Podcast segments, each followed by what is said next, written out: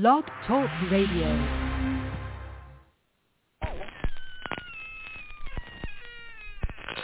Ladies and gentlemen, boys and ghouls, step right up. Behind this curtain lies a ghastly concoction of delight,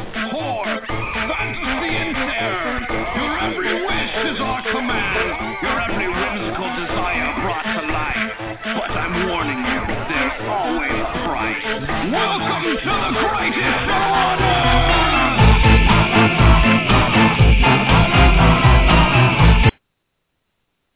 And welcome back to the greatest show on earth that is Talking Terror.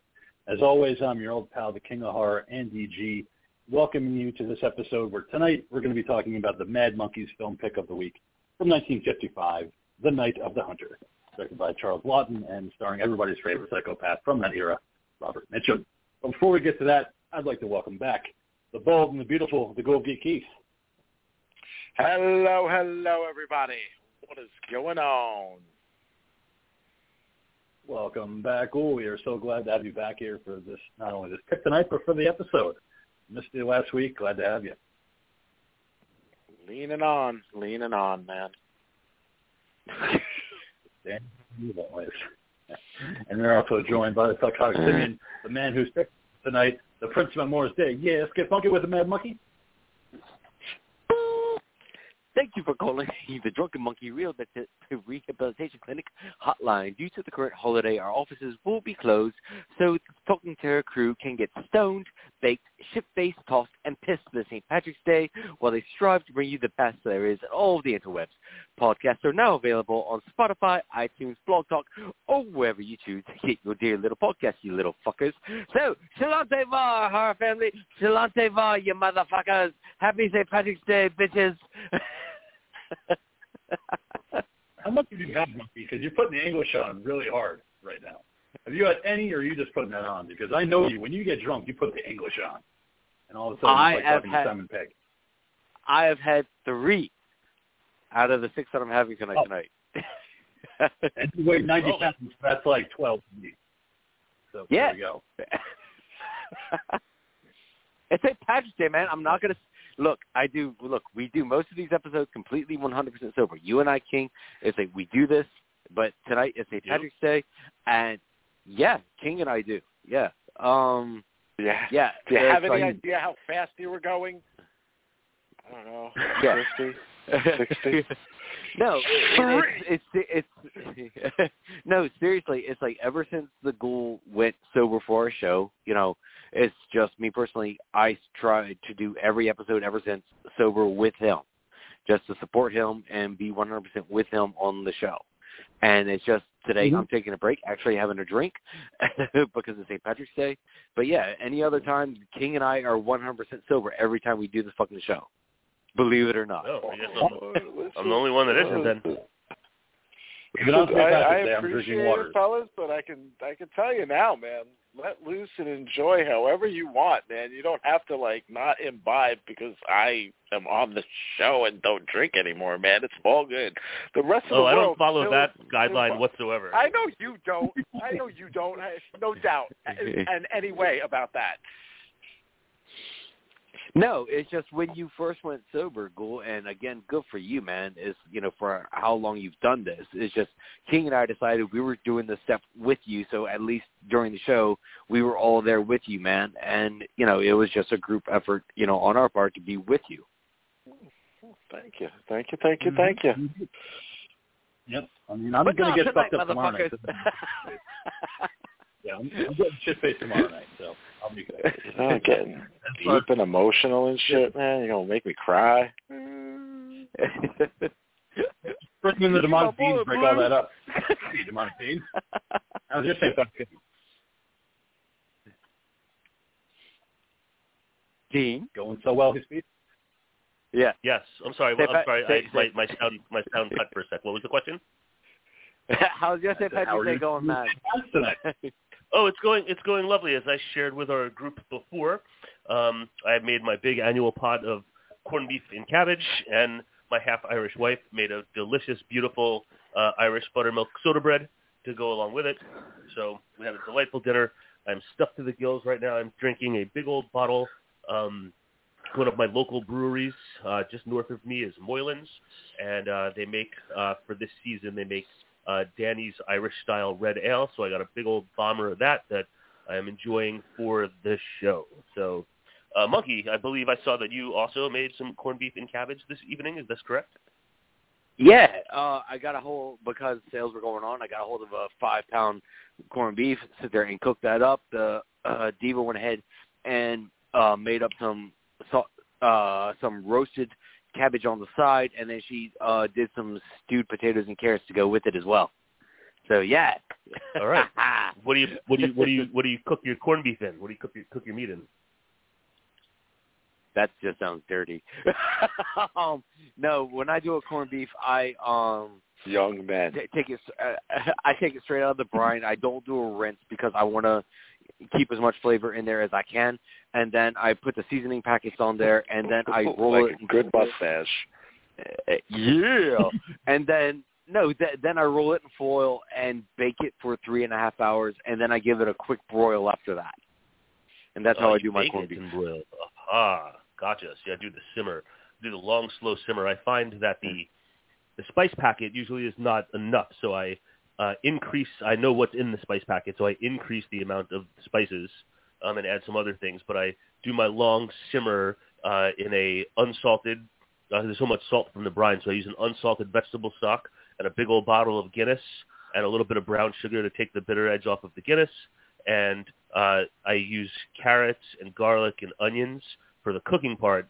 But then when the meat is just about ready, I take the meat out of the pot and I take all of those cooking vegetables out and chuck them, and then I put in fresh carrots uh, for 20 minutes so they're ready, and then for the last 10 minutes, then I put in the cabbage. So the beautiful carrots are tender, the cabbage is perfect, and the meat is perfect, and then we slice it up and eat it. So uh, wonderful, Nice, wonderful uh, Thanksgiving Day, uh, Thanksgiving Eve uh, dinner, and um, Oh. you know now I'm enjoying my beer. Happy Thanksgiving, Dean. Did I say Thanksgiving? yes, you did. St. Patrick's Day. I didn't even break out the green spot yet. I have a little bit of I have a little bit of I have like a like an inch of left of a green spot Irish whiskey that I was going to have later. I didn't even dip, it, dip into that yet. So there, there you have it. You, y'all know how my uh, my St. Patrick's Day is going. But um, really, when the Happy- when the happy ghoul was just talking about thank you, thank you. When the ghoul was just talking about uh, and you and you monkey and, and and king talking about like not uh, drinking for for our during our broadcasts. Uh, see, like the our broadcast, that's like usually the one time a week that I that I do uh, have a couple of drinks. Like some, I might have a beer here and there on the weekends, but like I look forward to like you know a few glasses of wine or a couple of beers during during the show, and that's like my one like drinking night. So uh, I I come from the opposite uh, end of the spectrum as you two on on this here uh, holiday of green. And every episode Yeah, well- talking of terror, just about. Yeah, well, that's because uh, King and I usually get our drinking in on Friday nights when we get together for SmackDown.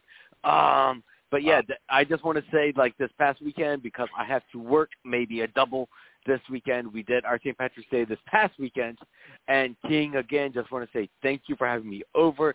I had a great fucking time as we sit there and drank, uh, watched um, some good horror movies, some bad horror movies. Um, uh, but it was still, but it was still a great, but it was still a great time, man. And again, thank you for having me over your home, man. It was so awesome. I got to expose you to When you went- Saber beer Narragansett. Crushed it.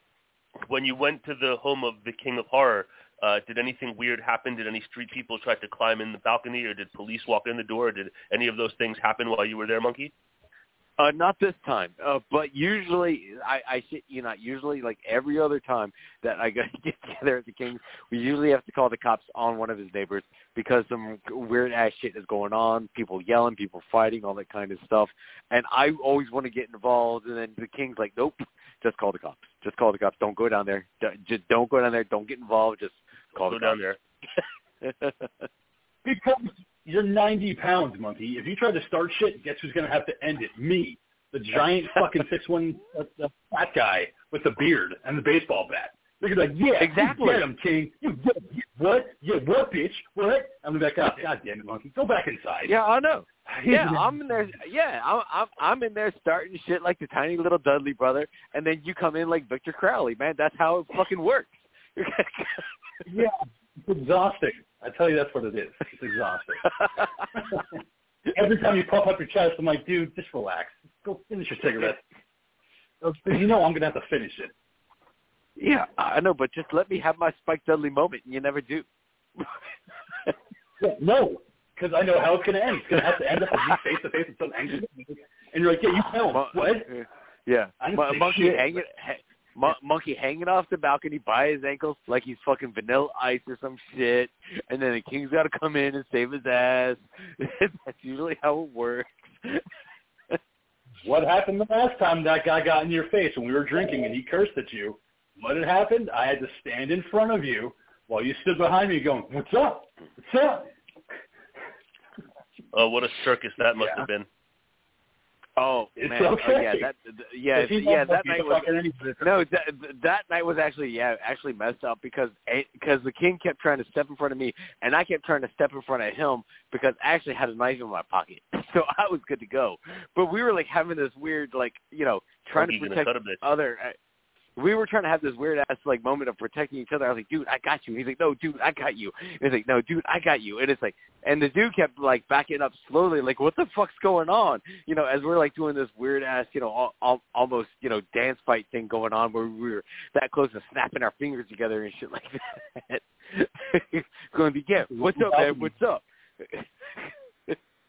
We're the sharks, dude. Picked the wrong balcony.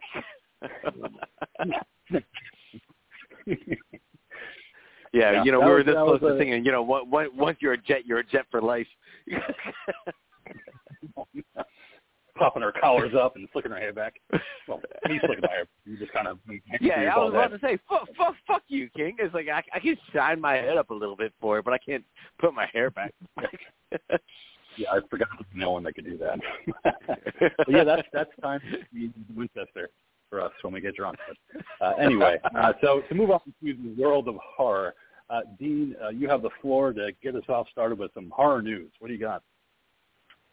Well, finally, our very own Ghoul has made his triumphant return to Talking Terror this evening, and I've been sitting on, I've been sitting on this small content piece for a couple of weeks now, and oh, uh, I'm I'm I'm ready to to share this list that I came upon on the internet of some dude's uh, idea of what the best order to watch all of the Marvel movies is. So what I'm going to do. Wow, you really have said, you said this weeks ago, man. Holy cow.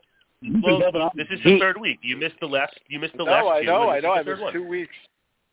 Indeed. So I just, you know, I make all of my what do you news got? notes on papers, and I just kept this one in my microphone box, and and here we go. So uh, before any comments, I'm just going to go down the list. All right, and um, I shall stay you know, silent. it- Listen. all right, so. All right, we have. Uh, oh shit! I can't even fucking understand my chicken scratch. Uh, what is is is, is uh, is is the captain the captain no i have all of it except for this first one uh captain is there something called like Cap, captain america first avenger or something like that yes. Yeah. The first Captain America. Yeah. all right so captain america captain america first avenger captain marvel iron man incredible hulk iron man 2 thor avengers iron man 3 uh thor is it dark lord? Thor the dark lord? Uh Dark World. captain america winter Dark, Dark World. World, uh, Captain America Winter Soldier, Guardians of the Galaxy, Guardians of the Galaxy Part 2, uh, Ultron, Ant-Man, Civil War, Black Widow, uh, Spider-Man Homecoming, Doctor Strange, Black Panther, Thor Ragnarok, Infinity Wars, uh, Ant-Man versus the Wasp, Endgame, and then Spider-Man Far From Home, and then WandaVision. What the fuck? It's no, no, it's easy. You didn't figure that out. It's chronological. It's that's all that Yes, is. it is. It's just Is a it? chronologic. It's just a chronological list. That's the order in which everything takes place within all the movies. So mm-hmm. starting with the Wait, first but is that- Captain America. Is that film, the, Yeah, so but the first a Avenger. chronology of. So it's just chronology of the story, not chronology of the release of the movies. Exactly. It's not release of movies. It's chronology of actual like events within the films. Uh, but do we? But So okay, then- but then this do is we the- know? wh- Do we know when Black Widow actually takes place though? Because I thought Black Widow took place after the Avengers movies, and that and that list had Black No. Avenger way. be- No, that- how that could Black had- Widow take place after the Avengers movies if she's dead? Yeah, that So movie it's gotta didn't even come out place yet, so we don't even know where that. It's got to. T- it Yeah, that, jump. that- It's probably going to be before the first Avengers film, and then maybe it'll have Mhm. something after the f- after the first Avengers, but maybe before um, Age of Ultron. Yeah, it would have yeah, that's what I'm saying. That, that that's what I'm saying is how do we know where that fits though? Is because we don't know yet because it's not out yet. We don't, but he might. You know, some people like spoilers, man. I I don't. I know nothing about the Black No, Widow not- movie, and I intend to keep it that way until I finally see the fucking thing. So Mm-hmm. Yep. I haven't even seen any trailers or anything, so but it has to be because she's like that's dead in Endgame. So it's a good list though. If you want to watch it chronologically, you know, if you want to go in order that way, I think that's a great list. No, it's cool. yeah, I mean, and oh, go ahead, go. I was just the, my I've seen the chronological list before. My biggest problem with that is is it really only works well when you are when you've already seen all the other films. Like it's kind of Yeah. like trying to make somebody watch Star Wars and have them watch it in chronological order going from 1 to 9. You kind of ruin some of the best film moments by doing that. Now, granted, most people know certain things, you know, because of the zeitgeist uh, of the culture involved. But like, I just feel like, you know, again at this point, like, you know, we we started watching it, me and Sam. We still haven't even finished, uh, you know, episode four, however you want to call it now. I still call that one Star Wars. So if we're gonna call it Yeah. anything, I'm gonna call it Star Wars, and that's gonna be that. So we started with Star Wars. Now, the reason why I want to do it that way anyway is because you also get a progression of film and special effects.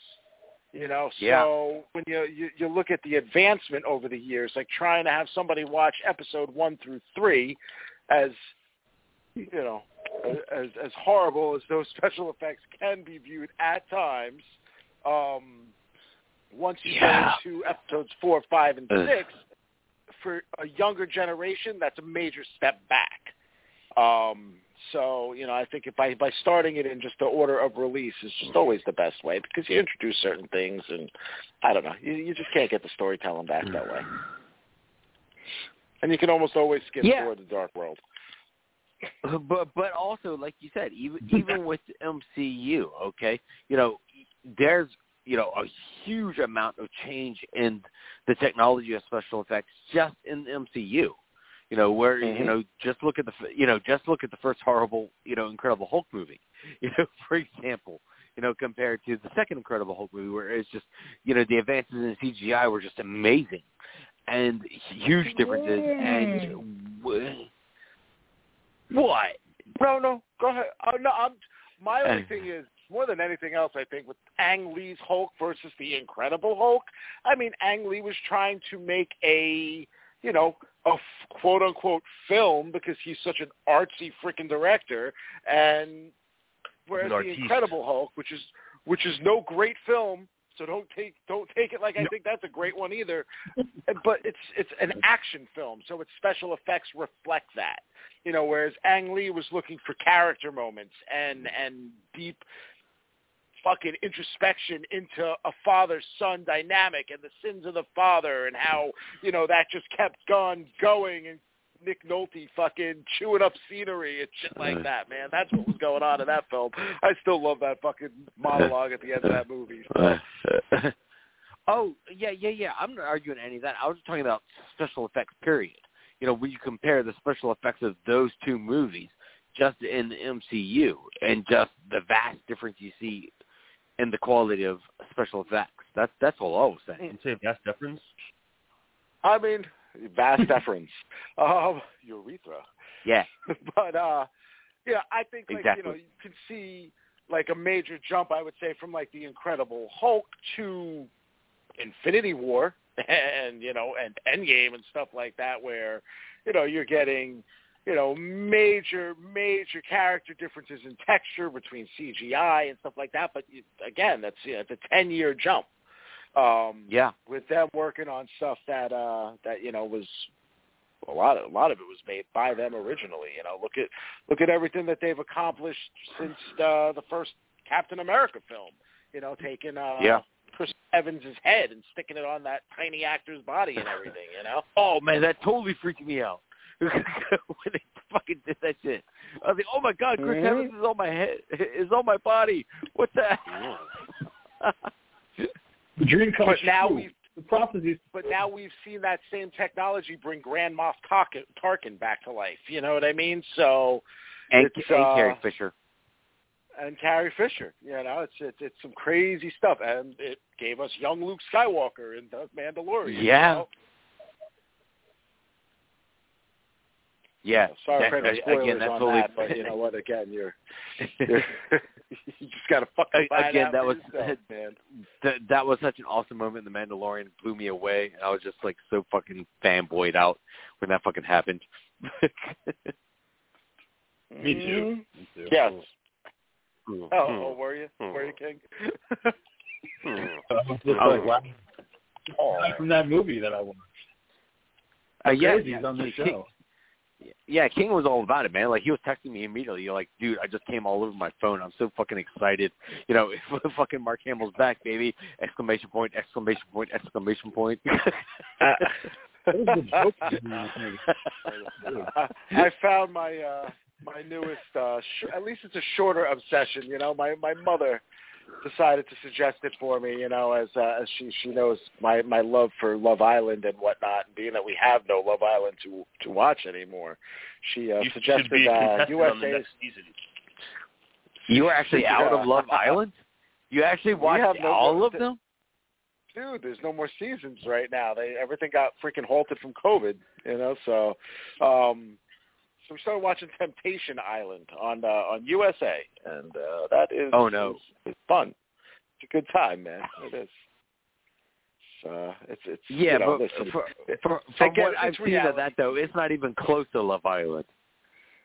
No, no, no, no. It's definitely its own little thing and everything, but it is entertaining drama, uh, and you know, again, it's reality TV. Like I was trying to explain to my mother, you know, like how how quote unquote real I feel like these couples and people are is uh is definitely subject to your your interpretation. I definitely think some people are just simply fucking actors and they're they're acting well. But it's still fun. True. Uh, That, one that is, is You what should- counts. weird. You should consider becoming a contestant. I'm good. Thank you. Too old. No, on Love man. Island. he- No, no, too no. old for He, Love he's Island, good. man. Just those are, those are he- twenty somethings, he- man. I'm good. I can't keep no, up with them no, no. If Maybe no, you can dude, spearhead. it- you can it- spearhead the push for the middle-aged Love Island. Oh No, yeah, that'll be pretty. Yeah, wait till we see them fucking Yeah. saggy bags and fucking dudes nuts Cottage hanging out cheese the side thighs of and their all, fucking- baby. Uh huh. Dude, if he if he and the if he and the ghoul gal showed up on Love Island, they wouldn't know what the fuck to do because the, the ghoul and the ghoul gal would show them so many shit. They would be like, "Holy shit! I didn't even know my body could fucking feel this way. I'm only 25. I like I've never fucking come so hard in my fucking life." you know, Not entirely. You just you know, that's that's that's no, and you just see man. no, and the and the ghoul and the ghoul guy would like have their own island where like then everyone would just be coming to flock just to have fucking group, weird ass like group sex with them. just be like yeah, and the ghouls and the ghoul guy are like dance puppets dance. That's right, come to our little island. man. The ghoul girl nearly killed a freaking lady. You know, she nearly killed a woman in a parking lot the other day as we were leaving uh the CVS on Gordon's Corner Road, simply because the woman was checking me out at the time. So she's uh she's getting dangerous, which it was just it's, it's quite funny. But uh yeah, it, it got mouthy, and I had to Oh, hastily really? get in the vehicle. Wait, Oh, wait, wait. yeah. so rewind, rewind. Uh, so go ahead with the details on this one. So what exactly happened? You were at the CVS, and And well, what I was go. I I was getting food for the kids from La Rosa over there in uh in Manalapan on the Yorktown area. You know, the place across the street from Yorktown. Um, the shop. There's a La Rosa over there now. Yes. Yes, in Manalapan. It's been there for years. I did not know that. I was only aware of the La Rosa in Marlboro by the uh, Wawa on the corner of 79, as well as the La Rosa by Raintree uh, Raintree Shopping Center. I didn't know there was another one. Okay, okay, okay. okay. I want to hear the Ghoul Gal But they're it ripping other bitches' ass Yeah, let's out. get to the Uh, CVS, all man.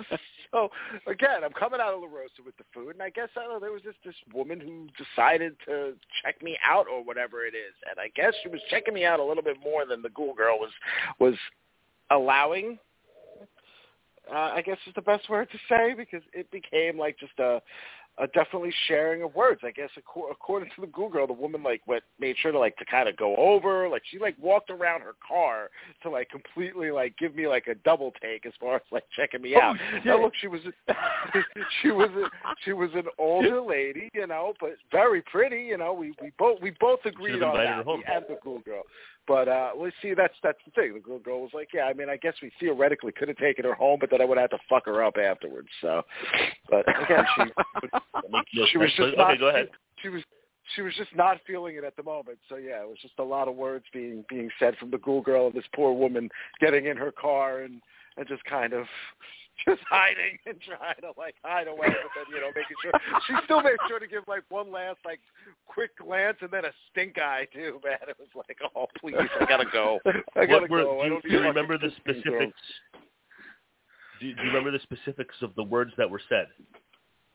Uh bitch that's right you know you better not be fucking looking at him you better take your eyes i will get out of this car and i will fuck you up um yeah it was, you know again it's one of those Damn. those scenarios She was straight up ghetto. kind of yeah, well, you know that that happened. The, the funniest for me with that was at the Mo show, man. Fucking, you know how us us hippie types are, Dean. Uh, we can Oh, boy. we can be very talky, and yeah, sometimes you know hugs, that kind of shit goes down. Well, I Yes, guess this one girl who I I had well, this was this is while I was still drinking.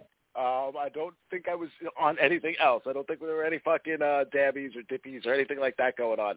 Uh, this is at Asbury Park. Uh, but anyway, so this one chick I had run into, I thought she was somebody that I knew from the the Morons fan page on Facebook. Um, and so we were all chatting and everything. I like I, I mentioned her name or whatever it was because she had the same first name, but I guess she wasn't that chick. Pretty girl and everything though.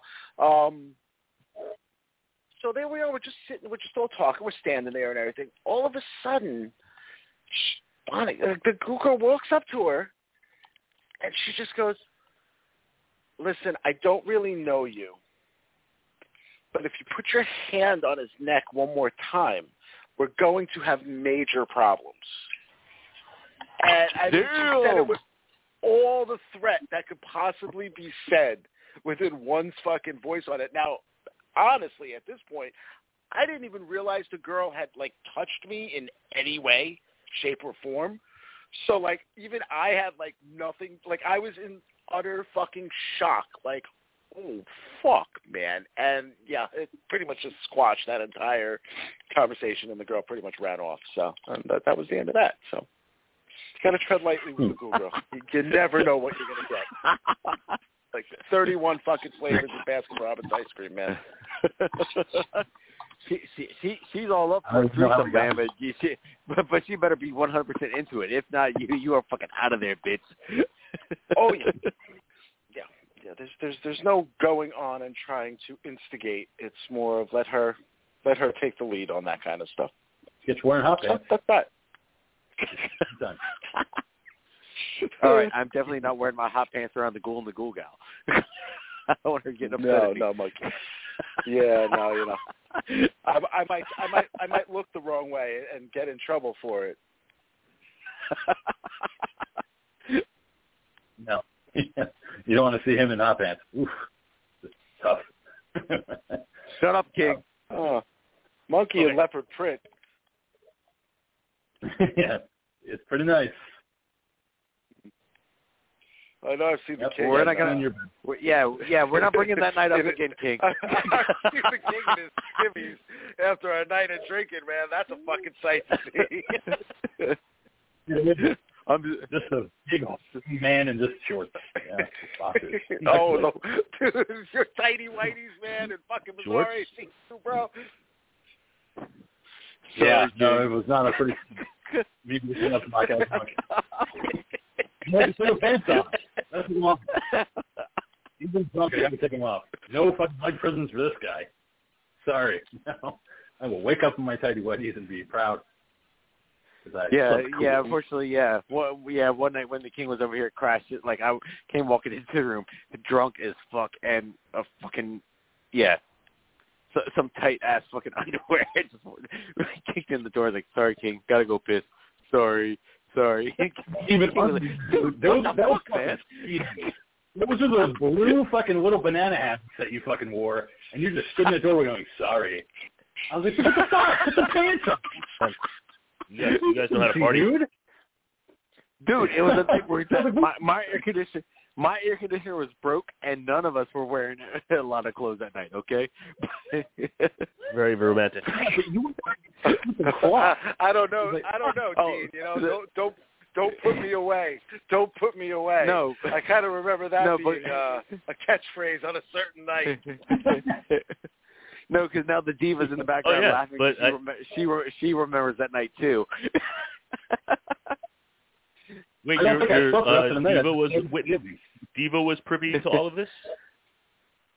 oh yeah, she you know, no, it wa- it was at our house, and we invited the king over. But unfortunately, it was a crappy, crappy night, like on one of the hottest fucking nights of the days of the year, and and our air conditioning unit decided to break on that fucking day. Oh man. we yeah so yeah so yeah so it was pretty much everyone like in as little clothes as possible that day and just Bad compressor. Yeah. Bad fan motor. Did you need Freon? Break out the butter sauce then. He'll wear a pair of shorts or something like that. No, he's got fucking speedo, fucking banana hammock on, just standing in the door like fucking Fabio, going, "Hey, gotta use the bathroom. Sorry." Was he wearing his hat at the same time? Like I have to go to therapy now. Thanks. Just, there so much. There was so much. yeah you know yeah because I walked in and you know you know I asked him if he wanted to play tummy sticks and he said no No, I was like, it's three o'clock in the morning. Can you put your fucking pants on? Twenty six, man. You Yeah. ever play twenty six? That's some hockey slang yeah right there. yeah he said you know no no tummy sticks and I was like well you want to play swords I gotta go piss he's like no That I'll. I was like, I have no problem with that. Let's sword fight in the bathroom. Can you put the pants on? the Sword? Yeah. Like, freaking Yeah, because I, I yeah, well, I was trying to. I just him if he always took play you guys as like cop, cop, cop, cop and a half.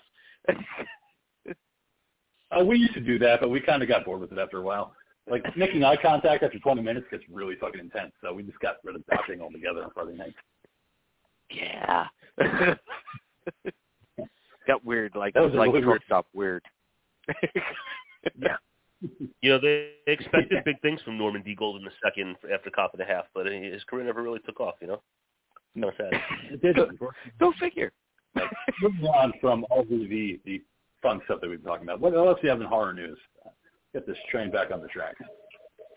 Well, being that tonight uh, is the pick of our very own monkey, uh, the first thing I want to talk about Mhm. is related to a previous monkey pick. And here, if you're a long-time listener to the program, you might recall quite some time ago where we covered Attack the Block, a pre-Star Wars John Boyega, Boyega feature. Um, and uh, writer-director Joe Cornish said that he is actively working on an Attack the Block sequel at the moment. Uh, he said that uh, Boyega recently came over and they spent an entire day working on it uh, late into the nighttime. So they're actively working on an Attack the Block sequel. There is no time frame for when this might actually come together into production, uh, but they do say that they are working on it. I'm here for it. Now- love that movie. Yeah, yeah. The the the, the first movie was fucking fun as shit, man. I I really really enjoyed it. Um, but I think that this would be extra fucking cool if they can actually attach Boyega to it, like you said. and just have him this many years later, you know, again possibly still on the same fucking block because again that's how shit goes in London. You don't fucking leave your fucking block, and just keep the story going of possibly, you know, another alien attack going on.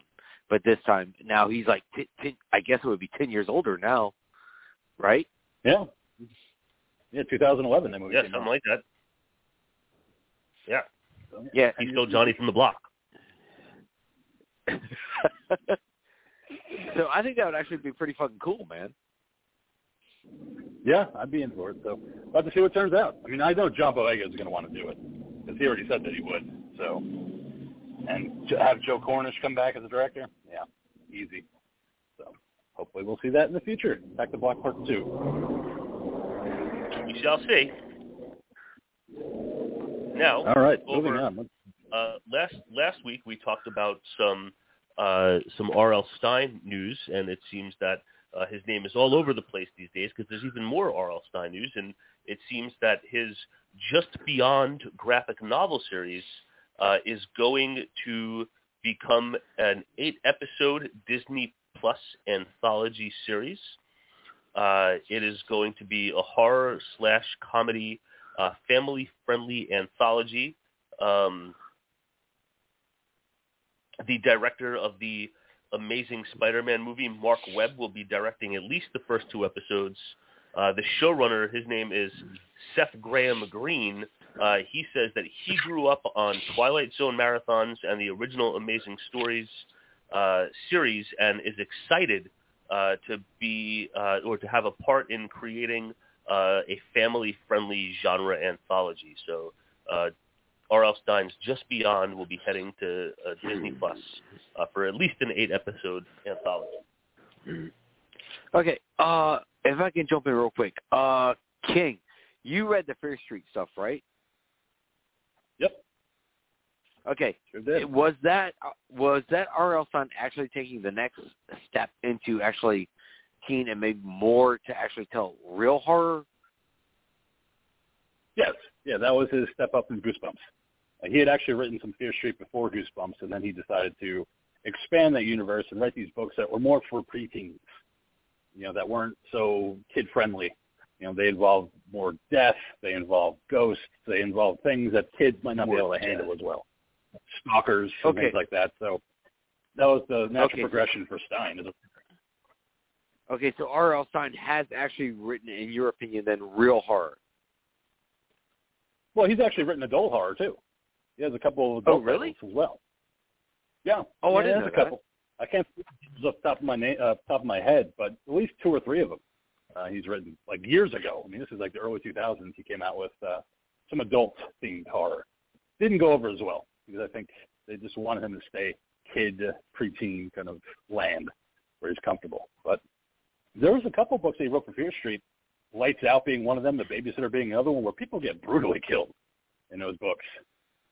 I remember really enjoying those and hoping that they would become a movie one day. And I know they are working on the Fear Street movie for Netflix, so we'll see how that turns out. Okay, cool. All right, thank you, King. We'll see how uh, that sorry, turns out. So, yeah, sorry, sorry, interrupting as you were. Oh no, no interruptions. Feel free to to carry on, Monkey. It's your night tonight, okay? So feel Oh, free no. to just interject when, whenever you so uh, whenever you so feel the the need. Uh, we oh, we, have we don't we don't want to do that. uh, you know, more material, uh, more material uh, coming to series. Uh, Showtime, uh, the Showtime network, uh, is getting into the let the right one in uh, business. Uh, in uh, they're going to be turning that uh, original film, and then there was the Let Me In American remake, uh, into a TV series for Showtime. An actor named uh, Demián Bichir uh, has signed on uh, to play the role of the father. Uh, the pilot has been ordered at Showtime, and um, we'll see we'll see how that goes and if it comes to pass. Because uh, back in 2015, uh, A&E Network was trying to get a series going, but then that never happened, and they moved it over to TNT, who went as far as ordering and casting a pilot, but never actually shot it. So Showtime, uh, all this time, five, six years later, six years later, I guess, uh, is looking to get is looking to let the right one in uh, and hopefully have a series uh, to compete with all of the other networks and all of their original content. Cool, Look man. Forward to that. Fruition. Yeah, those are two good movies. Yeah. Uh, didn't we? Did we not cover one? Didn't we cover one on the show? Didn't we cover the original We one? might have. Wasn't it? It might have been one of my Not picks, recent. maybe. No, a long time Could ago. have A long time ago. Yeah. All Long, right. long and many movies ago. Um, Easter is right around the corner, and Walmart, uh, you know, is going to be selling all kinds of Easter products, uh, including uh, Easter eggs uh, based on the film Aliens. Uh, Walmart What? is going to be selling a carton of xenomorph eggs. Um, they can be purchased in store and online. Um, the packs out there, there are going to be four different kinds of pods. Uh, there's going to be four different creatures. There's going to be face huggers, chest bursters, um, so on and so forth. Uh, and you can try your luck with a four-pack of alien Easter eggs. Uh, each carton uh, it will be on sale for $19.96, uh, both in store and online. So uh, there you have it. If that is your kind of uh, that is your kind of trick or treat for Easter. Man, because I'm seeing this on the Talking Terror page, and they just look like the nano figures. And you- Man, they're fucking charging fucking twenty bucks for some fucking nano alien nano figures. Yeah, they're they're little. But, hey, Yeah, there's alien they fans have- out there. I'm sure they're going to make it. Yay, capitalism! Why not? Hey, listen, there's a there's an audience out there. Know, go ahead and buy them. Walmart oh. exclusive. Hey, you gotta remember Walmart the alien exclusive. queen is a Disney princess now. That's their origin story. I still want to see that on Disney Plus. The Xenomorph comes to New York, runs a bakery, meets a guy, you know, of, if you will, and you know, they fall in love, and then they go to space. It impregnates the beast from Beauty and the Beast, and they make some fucking nasty ass xenomorphs. They're just all fucking huge and hairy and shit like that. That could be something. Beast, beast, yeah. beast Xenomorph. You know, she's wearing a nice little a gown. You know. Not against that. That sounds like it could be fun. Gotta but they always musical, have though. pretty blue. But they always have pretty blue eyes because the beast is their daddy. Well, you should act act fast and act now because this is going to be a limited Easter special for the season. This is something you feel you need for your your collection.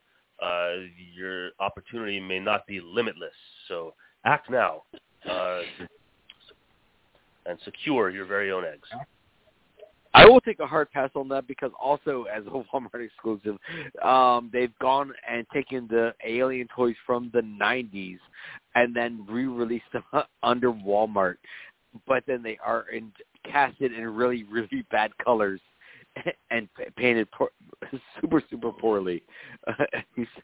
so yeah, I know I know King, you've seen them too in the kids' aisle- toys aisles. You're like, dude, I grew up with those motherfuckers. The Kenner, yeah, the Kenner toys. I grew up with those, but yeah, they do not look good. The updated No. Version. So, I mean, but they're cheap. I mean, they're not that expensive. So, I mean, if you're an Alien fan and you want to add to your collection, you know, have at it. I mean, it's like the Super Seven figures. They, Yeah. they charge twenty three dollars a pop for those things. You're just buying it for the package. You're not actually buying it for the toy. Yeah. I mean, I'll tell you this much, man. Like, as a kid, I would have fucking killed to have some like al- like actual alien alien like Yeah. fucking action figures, man. That would have been fantastic. Would have fucking had that go up against GI Joe, all kinds of shit, you know. Yeah. Yeah, I agree with you, mean, I- man. Because growing up, man, it's like I there was one dude that was just as much of an avid collector of uh figures as I was, and it killed me because he actually had an original alien figure from the original Alien fucking movie, and I was like, I didn't even know this was a fucking thing, and you know, until I saw it in his fucking collection, I was like, Hol holy fucking shit, he had the box, you know, dated from back then and all that kind of shit too, you know, before the internet. This is what you had to do. You had to find other collectors who had shit in their collection to share with each other. Yeah, it's pretty wild what they sold us back in the day. Like the random toys. Clearly, that's what the kids want to want to play with. Hmm. See this? Play the toys. Hmm. So, Yeah. not long ago on Talking Terror, the Ghoul blessed us with the opportunity to take in from Full Moon Features uh, Ooga Booga. It was quite the film and quite the episode. And uh, full, you may not know this, but in Evil Bong 666, uh, Full Moon Features introduced a spin-off character. Uh, his name was the Gingerweed Man. And in Evil Bong 666, he battled against the Ginger Dead Man. Well, he must have been so popular because the Gingerweed Man uh, is has been given his own spin-off feature film. Uh, Full Moon Features website as well as their Amazon channel on March 26th will be blessing us with the uh, feature film debut of the Gingerweed Man. Soon to be a pick-buzzed morning dean. Hey, look, I'm not the one that's picked the full moon feature here, buddy.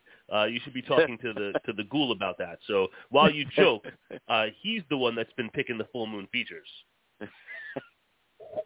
Features. It was I got feature. something on. Believe me, I got something on no, deck no, from I, no, no, but because because I think I did pick uh Puppet Master Little Strike, so that was that was me too. I got a, I got a good one on deck for next time. Don't worry. or maybe you should. But anyway, uh, March 26th, if that's your thing, you can be sure to check out the Gingerweed Man.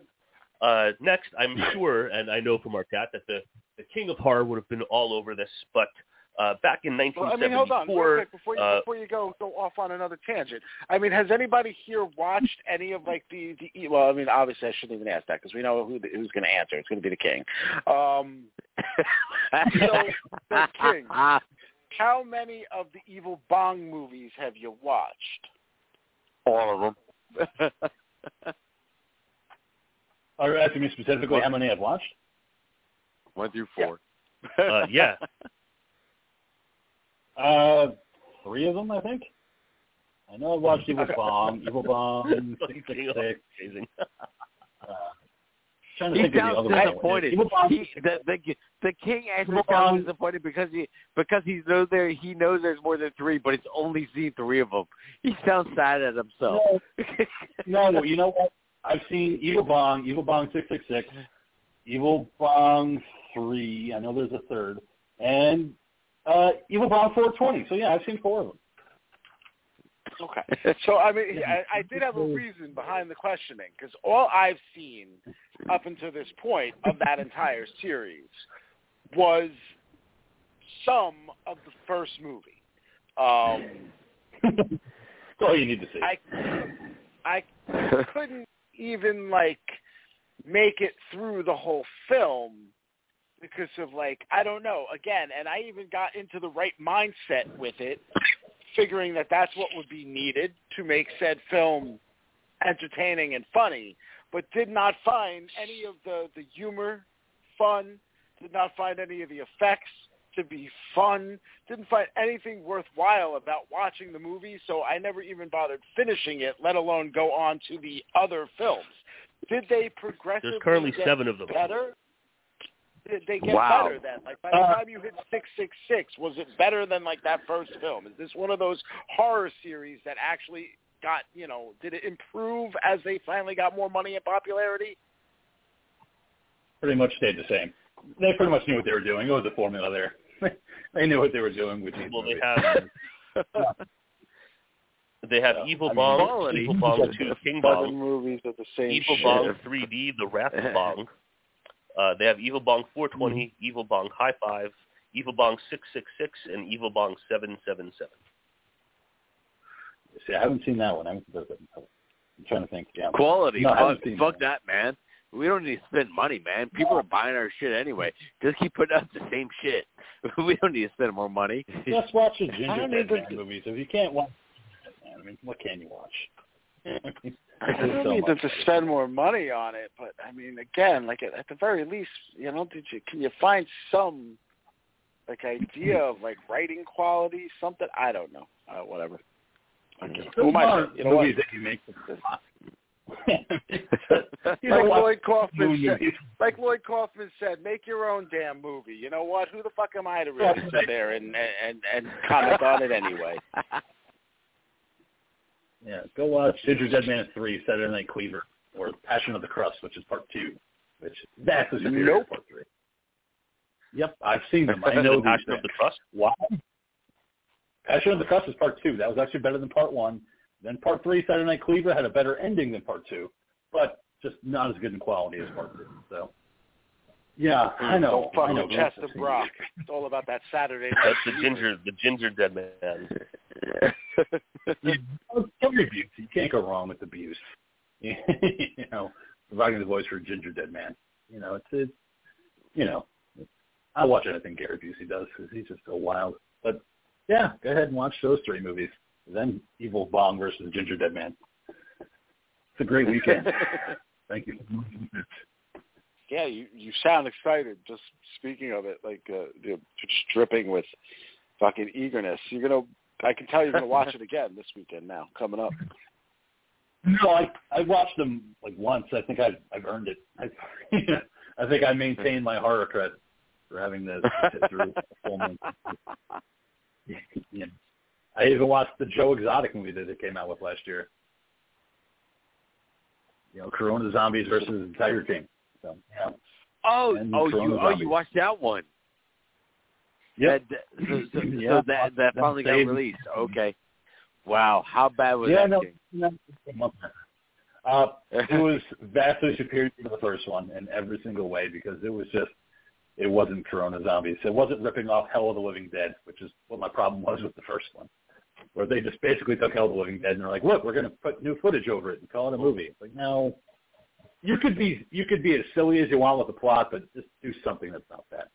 I don't care how silly your movie is, but don't rip off another movie and be like, we're just going to slap other footage on it. Like that, that's the epitome of laziness. You You tell me you can't make a Corona Zombies movie and make it funny without ripping off Hell of the Living Dead. Mm. How I feel about the Evil Bong. Yeah. If you're gonna make a fucking, you know, if you're gonna make a stoner fucking based like horror movie, at least make it fucking funny. You know, like I had a Yeah. friend today who was like, yeah, he's like, maybe you know, like, but, but that's the thing. You're like older, you're this, you're that, and it's like, dude, I fucking love Grandma's Boy. You know what I mean? Like I love fucking How High. Like I love stoner comedies. It doesn't take a lot Yeah. to fucking really fucking make me laugh with a stoner comedy. At the very least, man, make it fucking entertaining. Like there was just nothing entertaining about that fucking Evil Bong film at all. Sorry. Done. Ye- no, I, I'm with you, man. The stoner comedy is funny as fuck if you write it well, though. It's like that's the fucked up thing. It's like you know you you have to be really smart about how you write your fucking stoner comedy, and it's just yeah, you have to have that wit, be- be in that mindset, and make it funny as fuck. Yeah, but still, it's like you have to fucking deliver. And when you do, Yeah, it's more fucking often than not, they don't. Yeah. No. Maybe you have to be stoned to watch Evil Bong and get it. I don't know. I was stone cold sober when I watched. those I, I tried. Oh. I, hmm. like I said, I even put myself in the mi- the right mindset for it, and it's still nothing. Maybe you have to be sober. Maybe that's what I should do. I should try fucking watching it without anything. Don't, don't do it. Don't. Please don't. Please don't watch those movies sober. I'm begging you. No, I did it. It's it. You know, no. You'll you'll start to No, no. question what time is after a while. No, no, no gummies. You know. See what happens. I don't know. Whatever. Let's move on. Sorry. I know I, de- I derailed the All right. conversation. That's okay. So, Dean, what Yeah. else have you got on horror news? So Nice back in 1974, a 23-year-old Ronald DeFeo made his way through his family home, and on that fateful night, uh, pulled the trigger on both his mother, his father, and his four younger siblings.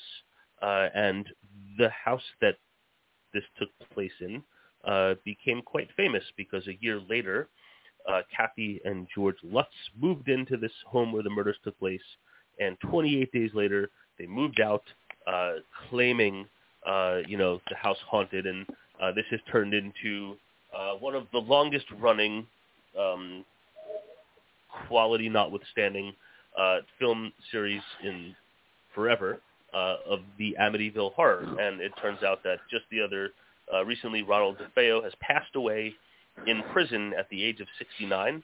Uh, no cause of death was given, but they said an autopsy is currently being carried out. King, you want to weigh on this, man? Because you're, you're the biggest Amityville fan, I, I believe, out of Yes, all he of us, is. man. Well, it's not even weighing in on it. The guy is a piece of shit, and he's a fucking liar. And just, yeah, I just watching those Ronald DeFeo interviews that they did from jail, like not even at the height of the Amityville horror that came out back in the late '70s, but later when they're like, oh, let's let, let's question him more, let's get a psychic in here that can talk to ghosts and see if they have information. And he's like, yes, I, I buried coins in the yard, and I heard all these voices telling me to kill. And then he would change his story to, well, my sister helped me that night and my other sister helped me too, and that's why nobody heard the shots. And he constantly changed his story, hoping that some way he would get out of jail, and he never was going to get out. He's a murderer, and he's hopefully, if there is a hell, I don't think there is, but if there is, he's burning in it for killing his family for no fucking reason.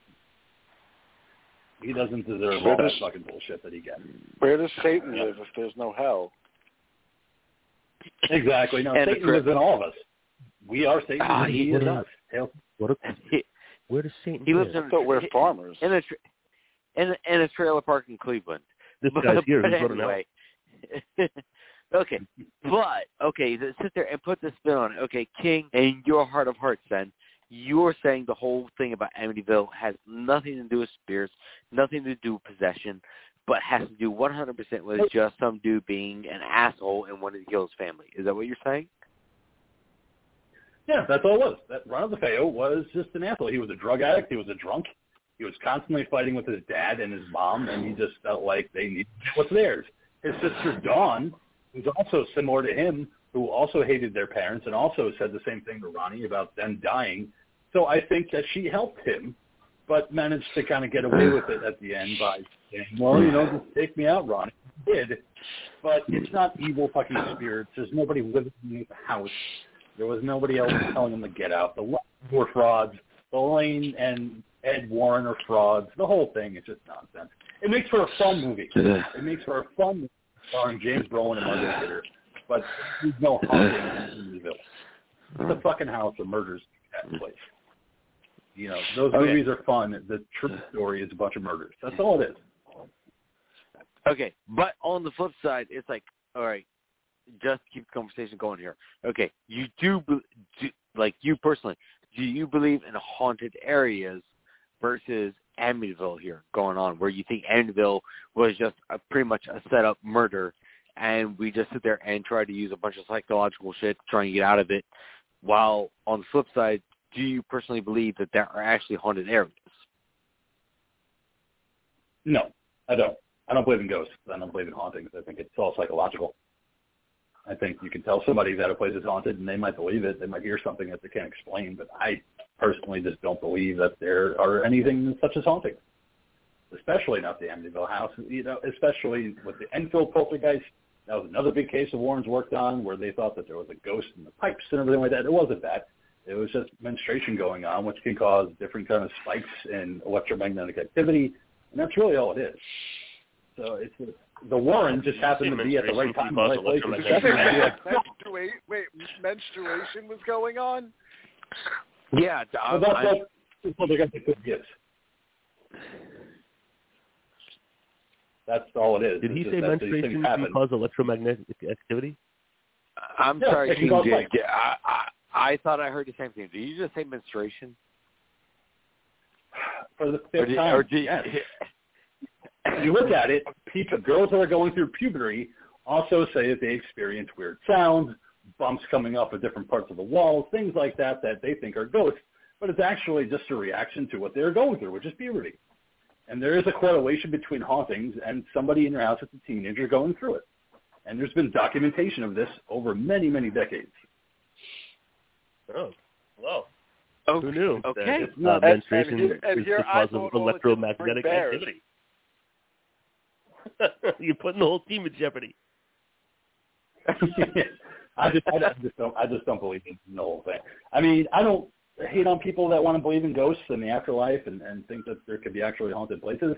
I just have a problem with the Warrens who capitalized on it and made millions off these books and movies and just basically used people who thought that they actually needed help. Like I, just, I can't stand them, and I, just, I hate the fact that they did that. Like the, the ghost hunter shows and everything like that. Well, I heard a noise. Maybe it could be a fucking animal. It doesn't mean that there's a mouse. Like do some research before you hear a Well, foaming in your pipes and you think you're being killed by a demon. Yeah, well, dude, I'm right there with talking you. man. about, man. We saw like, that uh, in the movie. Ed Warren was telling that family, like, "Hey, man, it's steam pipes that's making this noise. They were good people." Did you see the but rest of the King, movie? se- but King, seriously, I'm movie with wouldn't you, lie. It's like, uh, uh, uh, again, it's like the way the Warrens were fucking people over. It, the, again, the way Zak Bagans constantly fucks people over. You know that little fucking Baggins? hobbit. You know, yeah, exactly. you know, you know, that, you know, no, he's another one of them though, where it's like, you know, he's trying to build a career off of people's fears, you know, and you know, look at me, I built the Annabelle doll. Oh, I got it in the glass case. Oh, I dare you to come near it. Uh, you know, it's like, you know, c- come to my museum. Oh, it's only fifty dollars to get in. Uh, you know, yeah, make me rich, motherfuckers. Yeah, and I opened up a museum that you have to pay to get into to look at haunted dirt. Yeah, thanks. yeah, Zak. exactly. no thanks. Once you once you start to capitalize off of people like that, you can go fucking fuck off, man. I just I hate it because these people are like, definitely in peril from something, and then you're taking advantage of it by going, no, it's definitely Satan. I mean, you guys definitely need to go. 'Cause- go, uh, guys, let's bring in the cameras. Let's bring in the cameras. Zak, bro, you guys are haunted, and I'm going to take a chunk of your house and put it in my museum. Okay. Are we going to profit off this? No, dude. No, no way. I am, but you guys, yeah, sucks. Hope you guys find hope. You you profited off of this work of mine because I cleared your Hope house is missing? of ghosts. Somebody better And find I hope. track- aren't you sure? Can't lose Yeah. hope. Well, And we got to find the left first. Yeah, and I track all the ghosts in this little piece of your building, and I'm going to take it away and put it in my museum. going into the most haunted part of your house and charge people to go see it and dare them to touch it. On the next episode of Ghost Hunter. yeah, ridiculous. Yeah, that's just my thoughts on that. I, I didn't mean to go on a rant, but when I get started talking about these, ghost hunters and investigations, I just you know, there, there's there's No. something more to it than ghost hunters. Dude, it's cool, man. I'm right there with you, man. hmm So, anyway, so that was that Ronnie DeFeo. Do you have anything else you wanted to talk about, Dean? What else do you have for us? Uh, yes, actually, I did. I had things that I would like to talk about. So, uh, Fede Alvarez, uh, who has his hands uh, knee deep, or you know, hands elbow deep in the Texas Chainsaw Massacre world right now, has confirmed that the upcoming Texas Chainsaw Massacre film is going to be, following the path of some other properties, a direct sequel to the original film that will be taking place many, many years after the events of the original film, uh, catching up with an old man uh, Leatherface. Uh, he did say that this film is going What? to be using practical effects whenever possible, vintage lenses, etc. Um, and uh, you know, He's not going to heal they as fast, have and he's a going to have like director. a little kid. That's his uh, kid. Don't get him I don't know, but David Garcia is directing. if you think back uh, when this film first went into production, uh, the original directors Ryan and Andy Tohill were fired just one week into filming. Uh, but uh, you know, here we have it. Uh, another foray into the world of Texas Chainsaw is going to be a direct sequel to the original film. Holy fuck, man! This is the first I've heard of this. All right, so we're No, we- uh, Dean brought this up a while back. He brought this up a while, while back because we made the argument that one, the 2013 or whatever year that movie came out, Yep. um, that What- was originally framed as a direct sequel, considering it starts Yeah. where the first one ends. Um, but that obviously has been stricken from the uh, from from the register, and whatever. That's that's fine, and dandy. I just like watching Daddario in her in her shirts. Um, Go get him, kid. but uh, but uh, Oh. besides that, you know, I think uh, yeah, uh huh. This one is uh is is baffling. Old man Leatherface. I, uh, Yeah, that, that's what I'm getting at. It's just a phrase, old man Leatherface. It's like ever since fucking Wolverine, it's like you know this has become the new catchphrase. You know, in in the nerd centers here is old man insert name. You know, and now we're going old man Leatherface. Uh, King, you are the Texas Chainsaw dude. How are you feeling about this, man? I mean, I like Fede Alvarez. I think he did a great job with the 2013 Evil Dead remake. But the fact that he's doing these interviews where he's like, "Guess what, guys? Man, like, hold on to your fucking seats.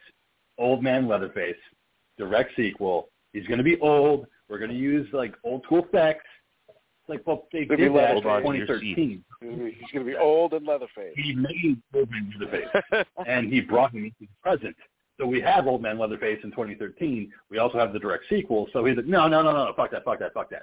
We're using really fucking old school camera angles, all right? And he's going to be like really old, okay? It's going to be like lenses. super text.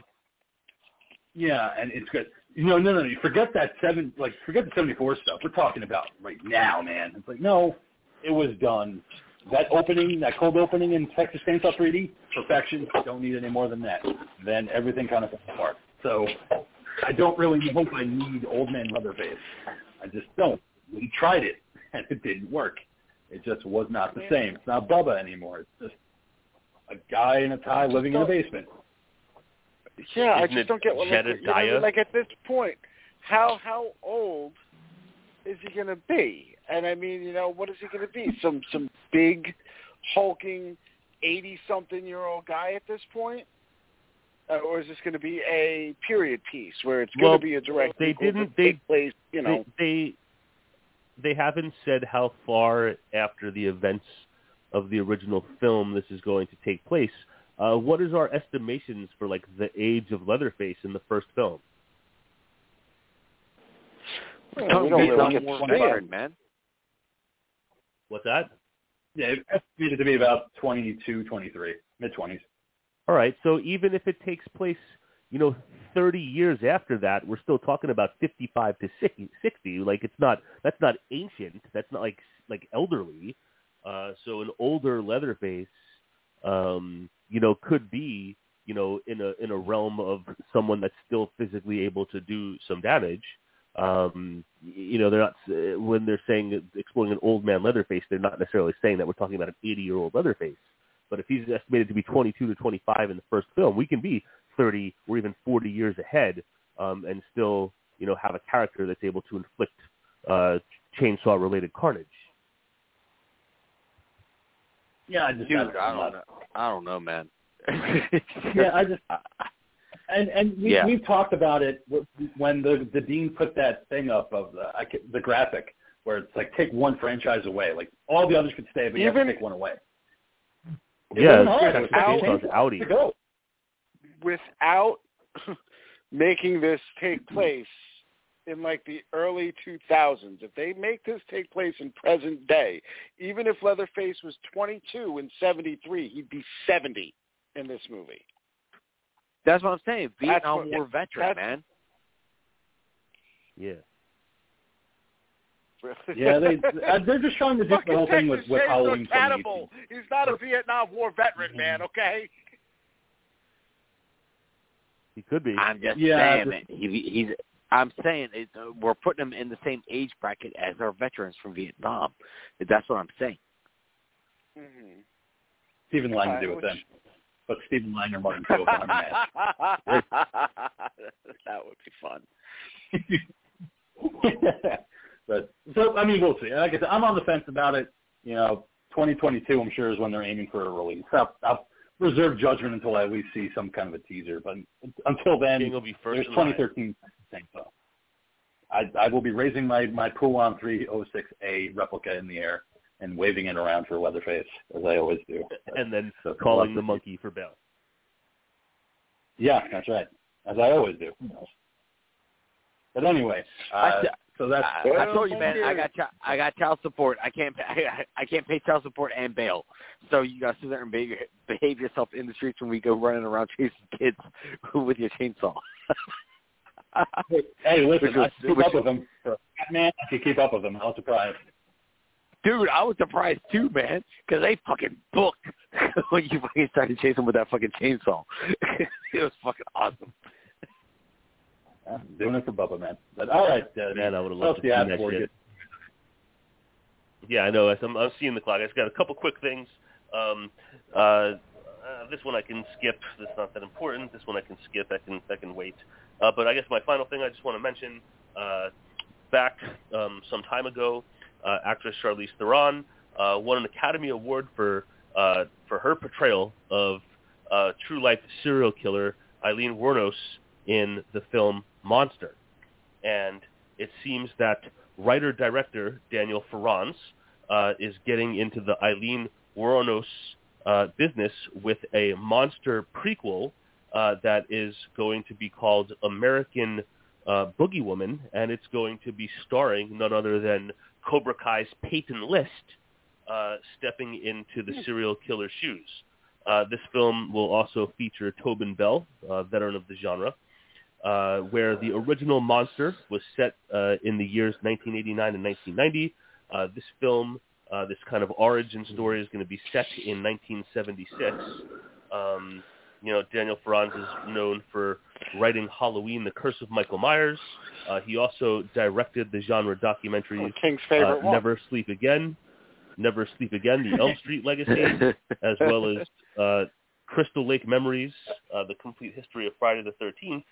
Uh, but he has directed uh, some other films, uh, such as The Murder of Nicole Brown Simpson and The Haunting of Sharon Tate. So there's no release date to this, uh, but uh, Peyton List of Cobra Kai will be, uh, you know, probably going the same route as uh, Charlize Theron and uglying herself up uh, to play this So- infamous serial killer. So hot. Cobra Kai. So hot. It won't be probably Wuornos. Say that much. Oof. Mm-mm. See if she can even do it. But all right. So what else, Dean? I, I, that, that, that's it, man. That's it. I'm, I'm, I'm seeing the clock. I, I, I, I, some there's some minor things that I just could cut right out. So, uh, so there you have it. We'll cover that next week. All right, Monkey. Getting to you for your film pick of the night, 1955's The Night of the Hunter, directed by Charles Laughton. Give us a little description, what you thought about it, and we're going to kick this thing Charles off. Rotten. Mm-hmm. Yeah, exactly. Laughton. All right. The Night of the Hunter is the story of two disreputable and disrespectful children who refuse to listen to the holy word of preacher Harry Powell, a man who roams the countryside spreading God's word, spreading the love of God's work through the power of his teachings, his Bible, and sometimes his switchblade. But who are these two hellspawns who refuse to share a measly ten thousand dollars of stolen money with the good preacher Powell? Why, th- th- with that they could build a grand temple to God. You know, you could build on the backs of dead children and the widows if the Lord should permit it. But has the holy man, Harry Powell, met his match in these two God-forsaken meddlers? Because you know what Harry Powell does with meddlers. Let's find out as we discuss on Talking Terror, the night of the hunter. yeah. yeah. Good. uh, total right. spin on that shit. yeah, total intro. spin. Uh, but uh yeah, for me this movie, um I watch I like I picked this movie but just because again this is one of these movies that falls into classic horror, you know, that you should definitely like this is one of those ones that falls into the you you should totally check this shit out uh checklist. Um that, yeah, and that being said, this was an old ass United Artists release from 1955, and I I was just shocked, you know, at what. but but yeah, I was shocked at what they showed. Um, for about one third through the movie, and I was like really, really enjoying the ride for this movie. Like you know where they were going with this movie, and it kept going up and up and up. You know, for the first third of the movie, and then when it hit went and hit its fucking peak, uh, I was surprised that they went as far as they did with this fucking movie. And then, unfortunately, I was upset because after that, the, the fucking movie just fucking dropped. Um, I was really, really hoping they were going to keep pushing this movie, you know, further than where they went because where they went, you know, again, I was shocked um, for what they did. And again, kudos to them because this is one of those movies where when they made this movie, they had no idea how to fucking categorize a movie that did what they did. Um, but again, I guess times being what they were, you know, they had to sit there and write it back up, you know, to make it more positive. I was really, really hoping they were going to keep writing on where they went. Um, but where they went in this movie, I, I was happy with it. I was happy that they went and um, you know, pretty much created a new genre with this film um, of the you know deep, deep suspense, murder mystery kind of stuff going on, which we will later see in movies like The Hand that Rocks Cradle, The Temp, you know, um, The Crush, that kind of stuff, where you know we have someone come in to town and no one suspects them of all the weird ass fucked up shit that's going on you know, just going on in this town. But lo and behold, yeah, surprise, it's the person that does it. But yeah, you know. But I think this movie just based on horror history and hoping that we could sit there and cover it and share it and discuss this thing. Uh, and I hope maybe one or two, two of you guys like it too. okay, uh, Ghoul, what'd you think about the Night of the Hunter?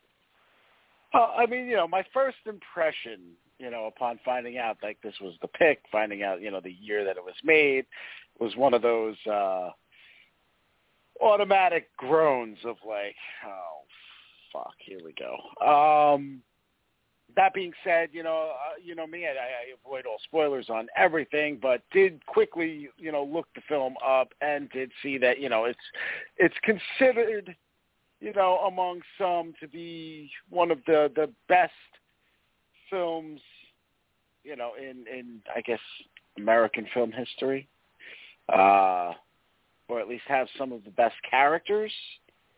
Uh, I think that I think would be a more true statement to it.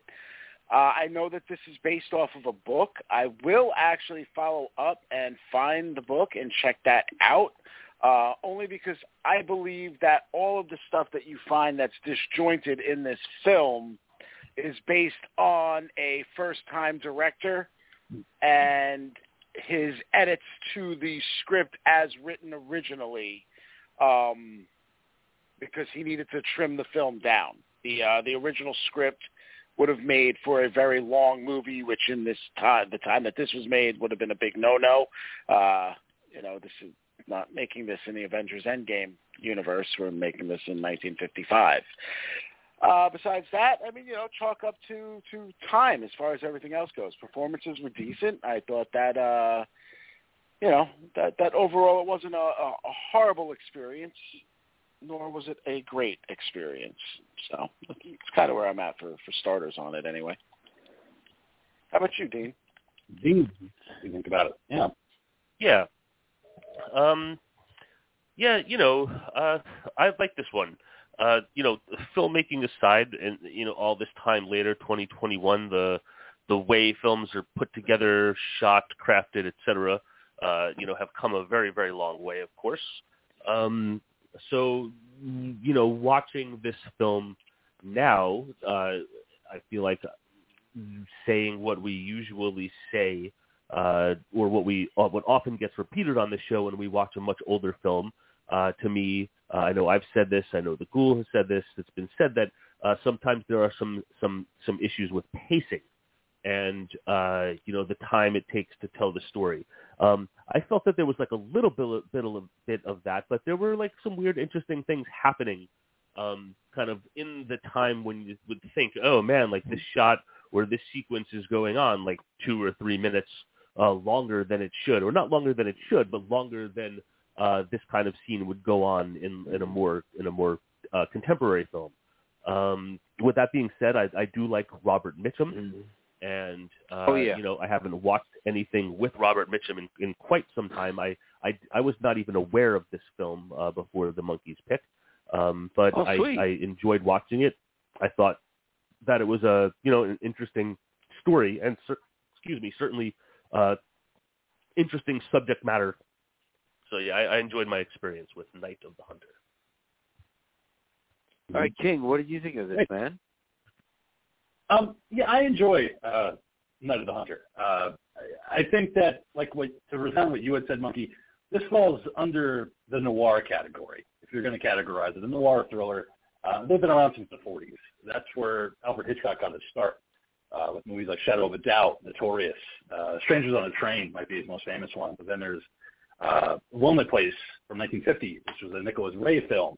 Uh, Lady from Shanghai, which was 47. That was Orson Welles. So uh, you know, Laughton doing uh, this film, it wasn't the first of its kind to ever be made, but Robert Mitchum, who was also in uh, Lady Shanghai and another uh, noir piece at the time, he's the perfect villain that you want for this type of a movie because he can play it so smoothly where you can kind of believe his charms and his wiles, but all the while he has a switchblade in his pocket and he's going to be taking out these women of the night because he believes that God is telling him to. Uh, so it does have that kind of interesting take. I mean, the movie flopped when it came out. I mean, it was just universally panned, and that's what caused Charles Laughton to never make another movie again because it just people didn't seem to get it at the time because it was Robert Mitchum going up against two kids and getting that ten thousand dollars and stalking them, and it just it didn't land at the time. It wasn't the right time for it. I'm sorry, Cole, to cut you off. No, I was just going to say Laughton originally wanted to put himself in the lead role of the film. Um, you know, this uh, you know, the studio was like, yeah, no, not going to happen. Uh, people aren't going to come to see it at that point. But yeah, Laughton's, you know, his his his place at this point was plays. You know, the guy wrote, directed Broadway, Mhm. that kind of thing. Um, you know, I think the I think the Give biggest thing that just didn't catch on with audiences here for this film at the time of release, you know, it's a throwback film when throwback films weren't a thing yet. You know that that is the one unique thing I will give this. This film takes a lot of its paces from another film that we recently covered, you know, and, and that's the silent movie, um, which is what he was going for. You know, so I just think that was what the audiences weren't ready for yet. And it, it I mean, you're you're also speaking about a, an hour and and thirty minute movie, so there's there's a lot to pack in, and I think that's where Laughton does a really good job at doing that. I mean, he he shows you right off the the start of Ben Harper being this guy who robbed essentially for children, and when he gets to the farmhouse and he meets with his daughter Pearl and his son John, giving him the money and saying, "Listen, don't tell your mom about this because she's just going to go ahead and spend it. This is all for you. This is all stuff away, and that's it. So at a certain point, this will all be for you, and I'm going to go to jail and be on the hangman's noose for this crime. And that's where we get to meet Harry Powell, who's also in jail for a stolen car charge. But as we see, what I did like what Laughton did is that he puts his switchblade in his pocket, and whenever he sees a woman that he feels is sinful, it pops out. So it's, it's definitely a metaphor for the erection. That's the way I took it as. Like, Famous, whenever yeah. he gets home, that's when we get to that. Mhm. And, and see, these are the things that I think the book is going to explore Yeah. better. Um, you know that that's that's my big caveat with that. You know what I mean? Like we get obviously we get that as far as the the metaphor goes. We're also looking at it with you know the the mindset of people that have watched a lot of movies. So you know that that that kind of imagery is something that that's more regular nowadays. You know, portraying a priest as they did in this film was a big no-no back then. You know, it was the last thing that that anybody wanted to do because you know you get into all kinds of shit with that. You can get people fucking not coming to see your movie just for religious purposes, um, and stuff like that. So. I just that's why I think the whole thing with the editing is an issue, and I think that that's where you there you go. See, you should go exploring. Um, you know, I think the editing is the issue in which we lose out on character moments, and instead, what we get are scenes in which they're trying to portray specific details of a character's motivation, but not really giving it to you well enough. And again, that might be again because he's a first-time director. You know, this isn't this isn't what he does. Right, and, And- like you said, Ghoul, uh, a big, big thing is he was a first-time director.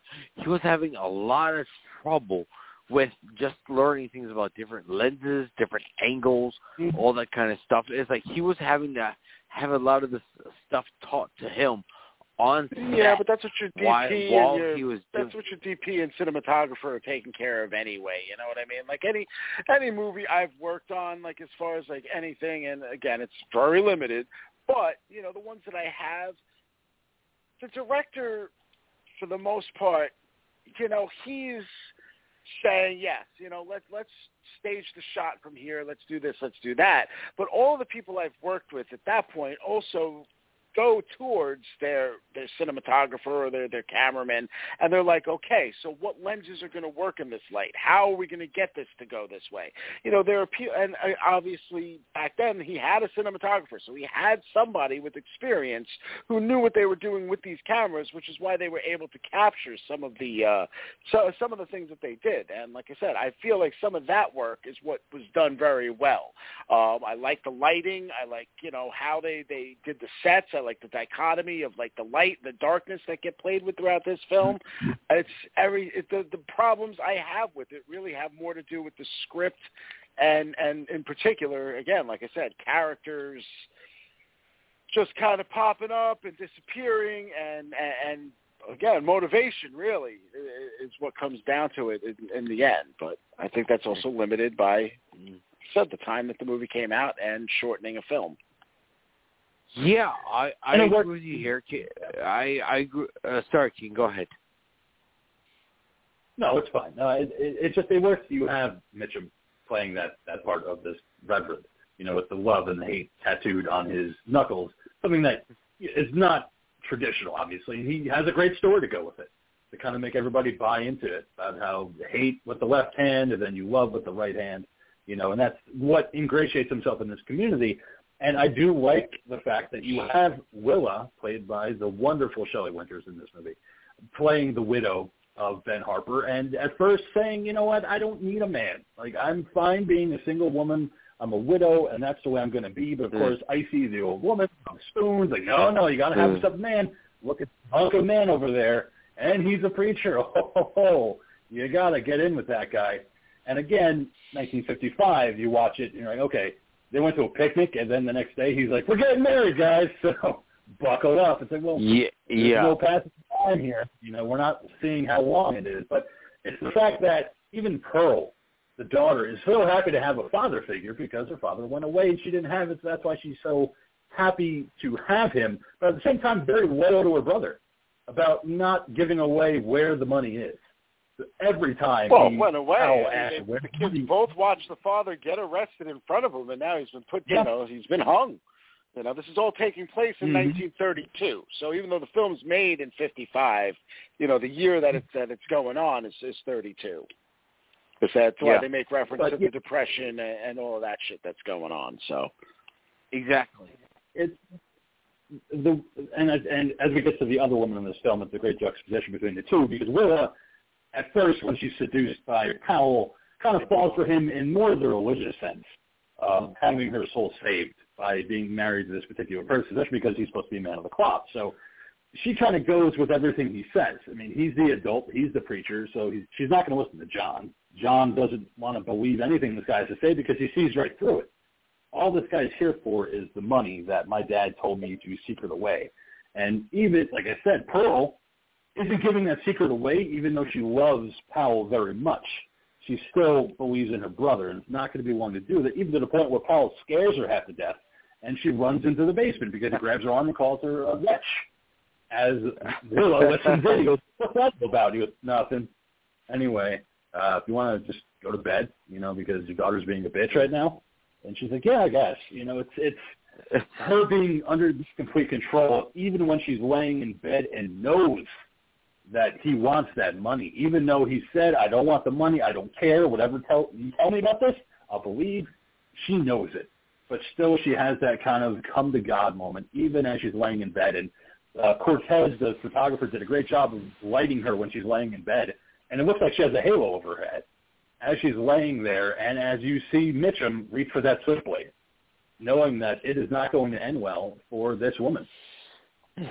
Yeah, I mean, man. I think that's for us as, as the audience members to watch. But I also think this is going the into the whole switchblade. entire. Yes, he's gonna he's gonna find her. He's gonna finally penetrate her. Um, I think a lot of this also though goes to speak to the time, you know, and we can look at this in hindsight, and you know, uh, we can realize that there were a lot of abusive relationships that were going on back in those days, and it was not a hidden or secret thing. Like I Right. love how they like to like they they paint when we look back on on these times, like oh well we never knew that kind of stuff was going on, or oh was you know it, that that kind of thing didn't happen back then. It absolutely did, and obviously we have movies and stories and books that show all of this shit was occurring for long periods of time. She is absolutely 100% a battered woman at this point, you know. He is shown to be mm-hmm. abusive in multiple ways. He starts it mentally right from the fucking honeymoon, Yeah. you know, where right off the bat, you know, his mm-hmm. whole, oh, well, this is a sin, this is that, you're thinking wrong, you know, and, and we know that his whole thing is he preys on widows. He has his switchblade for widows. You know, they don't paint it out necessarily that he murdered all these other women. You don't know if it's just that he takes advantage of them, steals their money, does this, does that. Um, and that's something that, again, like I said, I wonder if that's something that might have been in the original script where that was more, uh, more explained. Uh, the fact that I felt uh, there was you know, in, that, that I felt if if not Go ahead, explicitly stated, I felt that that was something that was certainly indicated, like uh, you know, moving around and getting with these women and you know taking advantage of them if they have money or something. But like I felt that there was more uh, more danger to him than just than just theft and taking advantage. Like you know, I, I thought that the possibility of murder was like very, very, very legitimate. Mhm.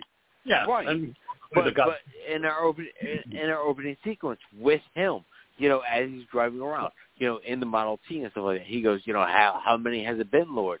You know, ten, thirteen, sixteen. Yeah, I think it was sixteen. You know, so we start off straight off the bat, you know, that we know according to his recollection that it's been, you know, at least sixteen widows that he's done in his time. You know, to go ahead and hmm. kill, take their money, and then to use that money to sit there and continue to spread the low, you know, the word of the Lord, because that's what he fucking does. You know, is spread- spread the word of the Lord with the money that he gets off the widows. Well, that's because he's a time traveler and he ripped off Bray Wyatt's whole thing. You know what I mean with his hate and harm, uh, or whatever, or whatever Bray's is. Uh, see, and again, like I said, you know, like we like uh, I I I took that. Yeah, there could be more danger. I saw it could potentially, you know, be a murderer. I just didn't necessarily read from the opening like the the way he described stuff that he had killed. Um, you know, like I felt like could he be a killer? Yes. Had he killed or was he just taking advantage? And maybe the idea is to frame that as a mystery. You know what I mean? You're you're to wonder if that's what he he is capable of. Um I don't know. So that's how I took it. And I mean, one of my favorite sequences in this entire movie is after Will is dead, and we have the the old man Birdie finding her body Oh, uh, in the water to the house. You have the kids in the basement, and they're hiding from Powell because they know he's going to come back and he's going to look for the money. They don't know what happened to their mom at this point, but they know something bad happened to her. But they're hiding in the basement from him. I love it when he comes downstairs and he goes, "I know your guys are down here, so you might as well just come out." And then you have Icy coming into the house saying, oh, "I brought you a bunch of food. You know, you kids come up here right now. You listen to this man. He is your father." And they dutifully do what he tells them to do. But then they are so hungry and they're begging. And poor Pearl's like, "Can I have something to eat?" Sure, I got cornbread, I got fried chicken, I got milk. You can have anything you want, but you got to tell me where that money is. And she's like, well, I don't know where it is, uh, John. And don't you talk to John like this as he gets louder about it. And then he says, "Well, it's in the basement. It's underneath the, it's underneath the, the stone in the basement. Let's go. You go. You go. You go. You go, pal. We'll, we'll Now- stay up here. You guys are going to come back Okay. and check. And when they do, that's when Pearl No, breaks. but you. But, but Go ahead, before Marcus. you get worked up about that, it's like you gotta sit there and backpedal, man. It's like the point where it's like he sits there and introduce Pearl to what to the tool he uses for meddlers, okay? And he sits there and pulls out his, you know, pocket knife, you know, his And her switchblade. brother is He goes, meth. "Hey, he, he, yeah, you like this? I use this on meddler. Your brother might be a meddler, you know." and her eyes get fucking Like- wide as shit when he when he opens up that blade, you know, which again is probably a fucking six six inch blade, you know, which is huge someone my size, you know. But Robert Mitchum is fucking like seven and a half feet fucking tall, so that knife looks tiny as fucking his hands, you know. But again, you know, Well, it's also the fact Yeah. that when they are in the basement and he's about to look underneath the stone and then it's concrete, he's uh, when John says, "Yeah, it's under there," that's when Pearl gasps because she knows John's lying. So that's the automatic tell for Powell to know you're fucking with me, and now I'm going to put you in this barrel. And if you don't tell me where it is right now, I'm killing your brother. And that's when she breaks and says, "It's in the doll. It's in the doll." And he's like, "The doll." Oh man, it was in the doll the entire. She takes that seat. They pull the shelf down and go run upstairs. But it's in that moment when Powell reaches his arms out, and it's like you have your boogeyman moment because his arms Yeah. outstretched and running up the stairs. It's like a Frankenstein moment of him barreling up exactly. the stairs and getting to the door. It's my favorite sequence just because of how he looks when he's running up those stairs. Yeah. Gets the hand slammed and he screams. Because when Mitchum screams, he fucking screams. That was kind of, okay, you know. all right, true. Yeah, his okay, but his now, performance throughout but- this film is uh is definitely a highlight to it. He makes Yeah. the character uncomfortable. Um Mm-hmm. you know, and, and I know from what I had read, the, the you know Laughton actually liked it because of the way he sexualized, you know, the character, and that is what he Mm. kind of played into with it. So, but yeah, I feel like he takes it, and, and you know, there's times that he plays it as very manly. You know, there's other times he plays the character almost as fey. Um, you know, there's uh, it, it's definitely a wide range uh, of interesting interesting possibilities as to the true motivations behind the character himself. Um, hmm. so it, it almost makes me want, you know, the again, like I said, what I'm hoping to get in the book is to maybe get a little bit more detail into the Yeah. actual character because I, I'm fascinated by it. I'd like to know Yeah. more. All right, but okay, but then we have them run off to Uncle Birdie, okay, who is passed out, so fucking cold drunk, okay. But this, this is the biggest, but this is the biggest fucking part of the movie for me, okay, was he's passed out fucking drunk because he finds their mother dead at the bottom of the fucking river. Like, you know, he sees Mhm. her Yeah. si- sitting in the fucking car with her fucking throat slit, and th- this is the this like for me, this was the biggest fucking moment in the entire fucking movie. Okay, period. Was the fact that we're talking about 1955, all right, and you're showing a chick at the bottom of the river with her throat slit open in a movie What's- in 1955. Yeah, but what's what's also what's so bizarre? I found this whole sequence to be so bizarre, and I didn't. That's interesting, monkey, because I didn't think about it in that context. But what I did think about was that it starts with the like the you see the fish hook, right, and it comes down and it's, Yeah. it's gripping around like the bar from the the vehicle, and when you go back up to the boat, and he looks like the water is so cr- like from his view, the water is so crystal clear, and you can see like every Yep. you can see every part of the vehicle. You can see every part of the woman so crystal. Like we're sup- is, are we supposed to believe in that sequence that that's the first time that he's seeing that? Like he didn't see that at all when he was dropping his line down below the water. Like it just that that was something Well, that jumped out to me so strongly because of how well that's I guess that is true, but The- the he did I guess right. Increase though drunk. his level of intoxication. You know, he did say earlier that you know just a little nip to get the systems running in the morning. Um, it wasn't until after the seeing the body feeling that might he might get blamed that he got super cross. Right, I but mean, the again, fact that he's remember just a little also dip to get the thing started doesn't mean that he's just going with a little nip, Yeah. man. I mean, you know, Yeah. that's just where Yeah. it starts. We don't know what he's looking like by, you know, I don't know, say 10, 10 a.m. or so. Uh, but that being said, but- too, but the one thing I'll throw again, in there, if I can, real quick. Um, go ahead. Oh, sorry. No, all I was going to say is the filmmaker particularly made the film. The idea is is we're looking at it from the perception of the child. So the reason why certain things are done the way they are is it's supposed to be like a child's memory of the way things were. So in a kid's head, the idea of this old man finding your mom dead in the boat, you know, the idea is is well, yeah, he just looked in the water and there she was. That's why certain things are framed the way they are. That's why they use certain uh I don't want to say I was going to say color, but they obviously didn't use color for it. But they use certain lighting for it. There's certain things you'll see in shots where things aren't like properly connected because it's almost like the idea as a kid, you know, you only remember certain details of things.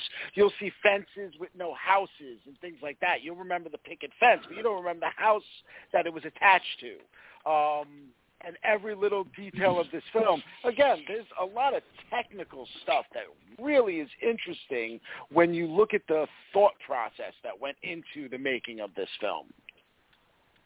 That's right. Now, what were you on Cool. Prohibition, man? No, I was just saying again. It's like that was why it's like anytime they sit there, you know, anytime there was a mention of alcohol in the entire movie, they're being super secretive about it because again, this is supposed to be again during the times of prohibition. So, like you said, you know, just a little something to get you know get, get the motor going in the morning.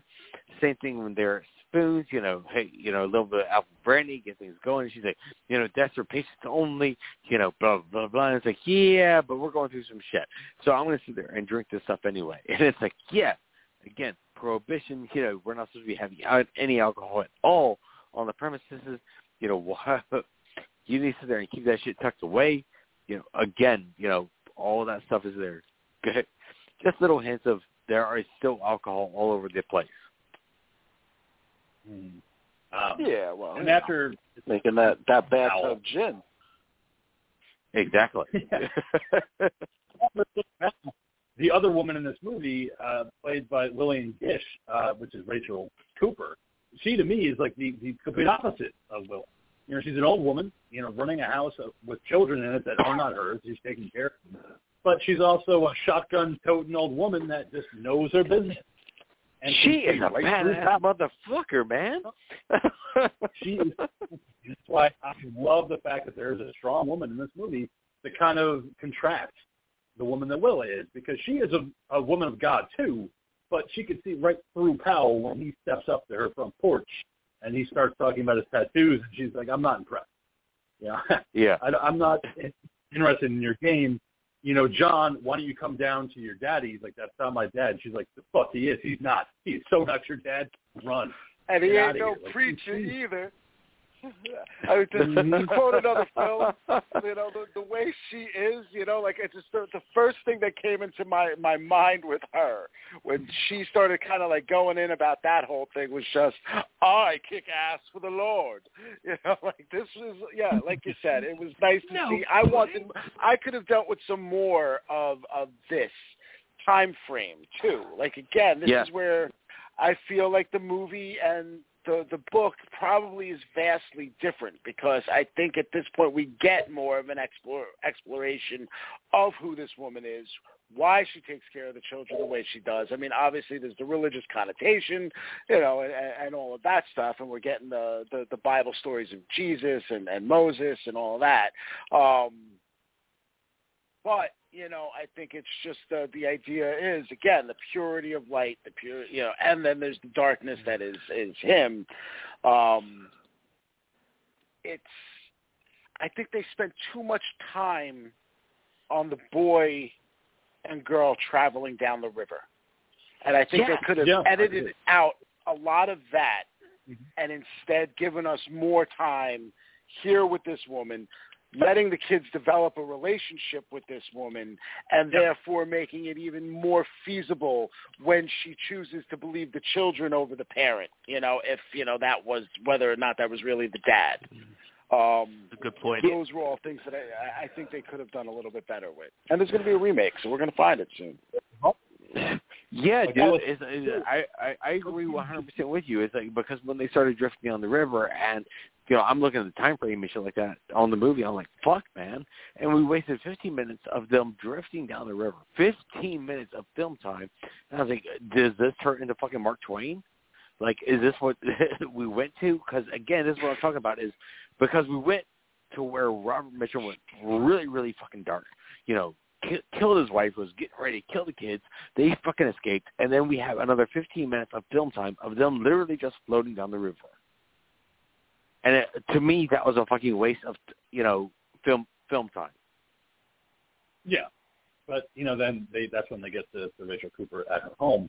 But as we had said, Rachel Cooper don't fuck around. She's got a shotgun and she's not afraid to use it. So while No, Powell's outside and just kind of waiting for his moment, the night of the hunter, uh, to get his kids and get that money, she's not standing for it. She's going to sit up all night if she has to because she's not letting him in that house. But leave it to Big Ruby to come into the room with her candle and disrupt the whole thing because once he blows that candle out, he's gone. Well, Ruby's a hoe. Ruby's giving hand jobs on Yeah. the fucking corner by the pharmacy and shit, dude. That was some, some wacky dack shit, man. That I really wasn't expecting. Like for her to kind of be like a straight, like they really were insinuating the shit out of that girl being loose, man. But Yep. it's just he gets himself. Yeah, dude. And and you know she says, if you don't get out of my kitchen, I'm gonna shoot you. Uh, I'd like to see you try. And he doesn't shoot shoots him, and him just chewing up that scenery, screaming at the top of his lungs, running for the barn like Jason Voorhees and Dude, the way he was moaning and groaning while he was doing it too, I was fucking dying, man. The I love the use of the cat. I love that he tried to use the cat as a distraction. and just Yeah. he pops Yeah. up. She's whoa, whoa, Yeah. runs into the barn. You're not getting out yeah, of that but, barn. she, but she's all calm and cool, like, "Hey, state troopers, I got a guy trapped in my the barn. You guys want to show up anytime soon? Yeah, I got I got him completely trapped. Feel free to show up." Yeah. Yeah, so just you know, calm down, take your time, and hey guys, be cool because there's kids here. So maybe not go in there guns toting. You know, just take him out of there. He's not going anywhere. Well, no, she And says, watch. I got she goes, I- watch I your got- shooting. She's not saying not to shoot him.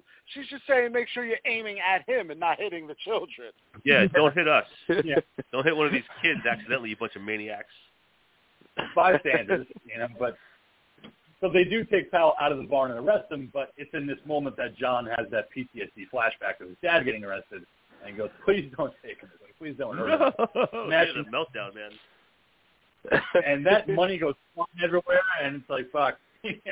Powell made it to the money, but not in time because he's going to in jail. Yeah, you know, well, you know what it is too.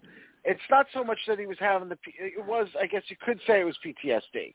Um, but also, what I think the representation that we were getting there is that the money was the root of all the evil, and in John's mind, you know, giving back the money was going to reset everything that had occurred. You know, if the dad never stole that money and they never hid it, then you know they would not be in any of the situation that they're in. You know, the the priest would never be there. Oh, good Um, job. The mom wouldn't be dead. You know, Yeah. all Oh, of these Dad things. would you still know, be and that- alive. it's it's the only you know it's the only part and as you notice this entire time we've been talking about this movie it's the only time that the kid actually like really did any really quality Emoting?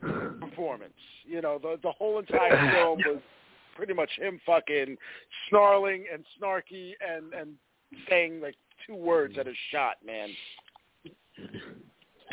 I Right. hope Yeah, they get better and- kid performers for the remake.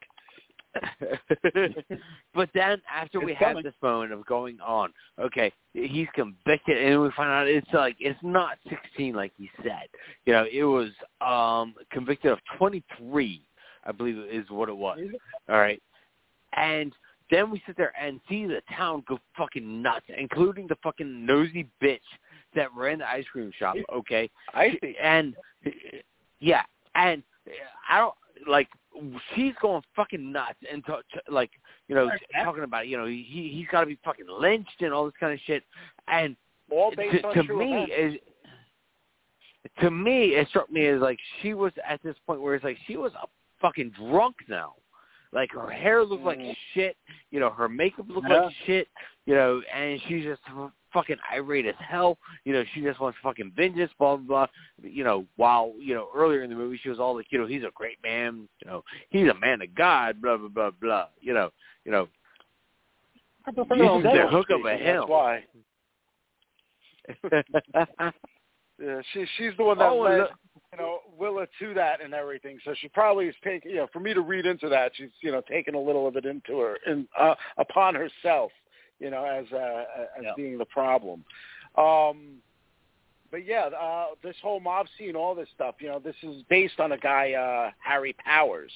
Um, who was a serial killer, and there was actually a uh, a complete like a, a you know I guess a small riot or whatever at the time where a mob did show up to uh, to lynch him. You know, and he ended up the guy, the real guy, did get hung. I think in uh, 1932. I think it was. oh, cool. Right. All right, thank you. But yeah, I mean, but- it's, it's also one of those. I don't know where. This Oh, movie go should ahead. end, Go. 'cause that's- The mob was good.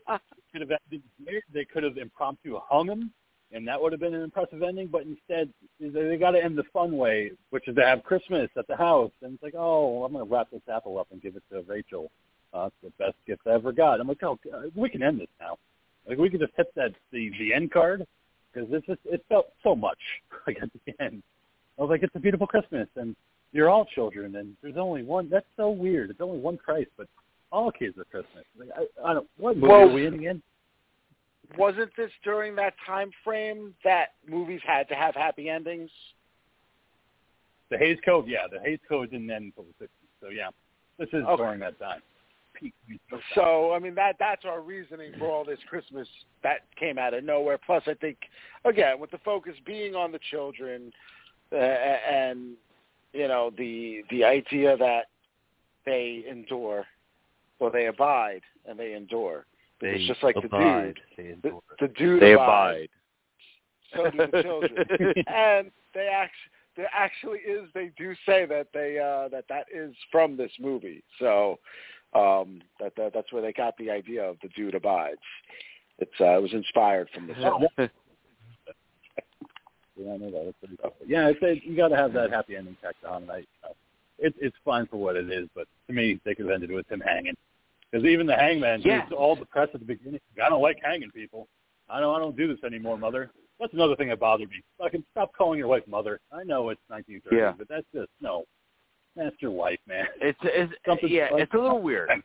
but Like but again, it's like again, this film is like for me, it's like it went in the right direction, but unfortunately, it didn't go the right direction long enough. It's like you know, mm-hmm. Robert Mitchum, he he went there, like I was saying, he hit a, you know, the character hit a peak of darkness, and I wish it had kept going, you know, throughout the entire movie. Unfortunately, you know, again, like the Ghoul said, 1955, Hays Code, all that kind of stuff. So we got to there and wrap it up with a nice happy ending. I I think if this movie had been done the better, you know, maybe more along the lines of the original Cape Fear, you know, we could have gone longer and darker. a movie that this Another is uh, well a movie that Cape Fear a film that this inspired. Um so that, that is one of the one of the films that is listed as such. And again we are going to get a remake of this. Um you know it's funny I, I was looking at certain actresses for it you know I mean I don't know and I didn't look anything up on the remake. I don't know if there's anything like really fully in the works yet for it but you know like I don't know it was weird I was thinking that uh for Willa they could use that girl that uh plays like I guess she's kind of like the lead actress on The Office. Uh, well, whichever one's with Jim. I think Jim's uh, the one character. I don't know. For some reason, like she's got a similar look. I thought. Um, and for the Robert Maybe. Mitchum role, a little out there, but you know, like I kind of thought that um, John Cusack, for some reason, John Cusack's always great at playing crazy. I, I Yeah, he think could he do could it. I mean- off the menacing thing while still keeping enough charm to make you believe and like the guy enough to where okay, I get why they want like why they would keep him in the Why, town. since, and I know he's much older now, of course, but why don't we just keep with the theme? And since Roger, Robert, sorry, Robert Mitchum played Max Cady in the original Cape Fear, why don't we just have Robert De Niro uh, play uh, play this character just as he played Max Cady in the Cape Fear remake? It's possible, but it's, That would be I mean, it would be the second because there was one in 1991 uh, that starred Richard Chamberlain. It was a made-for-TV movie. Uh, it's on YouTube for free. Night of the Hunter uh, that came out. So this would be technically the second one. Um, second And in, I just want to throw out this really quick as as we look at the clock because I know our time is running short. But little piece of trivia, and I and I know it well because I, I have it and listen and have listened to it. But Robert Mitchum uh, once put out a calypso album where he sang calypso music, and uh, it's a it's a very funny album. And there is a song on that album called Tick Tick Tick, and he sings a song about a woman who has stolen somebody's wristwatch and has hid said wristwatch in a very special place. And the song is called Speaking of watches, like what was the deal with the watch? Like where did time have to come in? Like at the end too. You know what I mean? Like those are things that I feel like might have been in the original script. Like something to do with the kid and a timepiece or the kid in time. And that's why she got him a watch at the end of the movie. But like it just otherwise it didn't make any fucking sense. Something to think I agree. But anyway, next week it is your what do you have for us as we close out tonight? Uh, we are going to go bloody. We're going to go messy. We're going to go gory. We're going to go with one of those movies that I uh, that I've recently obtained. We're going to go with the Herschell Gordon Lewis, you know, classic Blood Feast. Sweet. Excellent choice. That's one of my favorites. All right, So, H.G. we'll- Lewis. we'll talk about that. It will be And a first a time quick viewing one. for me. So That is awesome. Yeah, so that's the first time viewing for you. I can't wait. That's that's what kicked off the whole blood thing. But yeah, that's excellent. Fine choice. Anyway, no spoilers. So we'll talk about that No next spoilers. week. So thank you so much, Dean, for joining us, and we'll be back here next week for H.G. Lewis's Blood Feast from 1963. Yes. Sweet. Next week's special Thanksgiving Right. episode. Monkey gun. All right, and I'm the monkey saying thanks for listening to tonight's episode, and let me come in your ear. Good night, everybody. Sláinte mhath, motherfuckers. Sláinte mhath. Happy St. Patrick's Day, All right. bitches. Okay. Oh, Go I- ahead and close super this out. plug. Super fast plug. Ready? Uh, go to Etsy. All one word. Bonfire Beat Designs. Etsy. Things haven't been able to One be word. updated recently because it's uh, you know, there's been there's been stuff going on. But uh, yes, again, Etsy. There's one word. Bonfire Beat Designs. Shut up. Anyway, bits and pieces. Bonfire Beat Designs, man. Vintage, vintage pieces. Stay, stay scared. Your ass is vintage, Thanksgiving boy.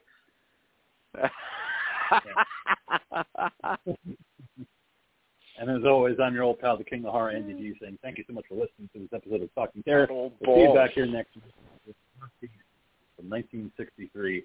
Happy Thanksgiving. Happy St. Patrick's Day. Hail Satan. Hail yourselves. Hail. Watch horror movies. Keep America strong. See you next week, guys. Happy Hanukkah.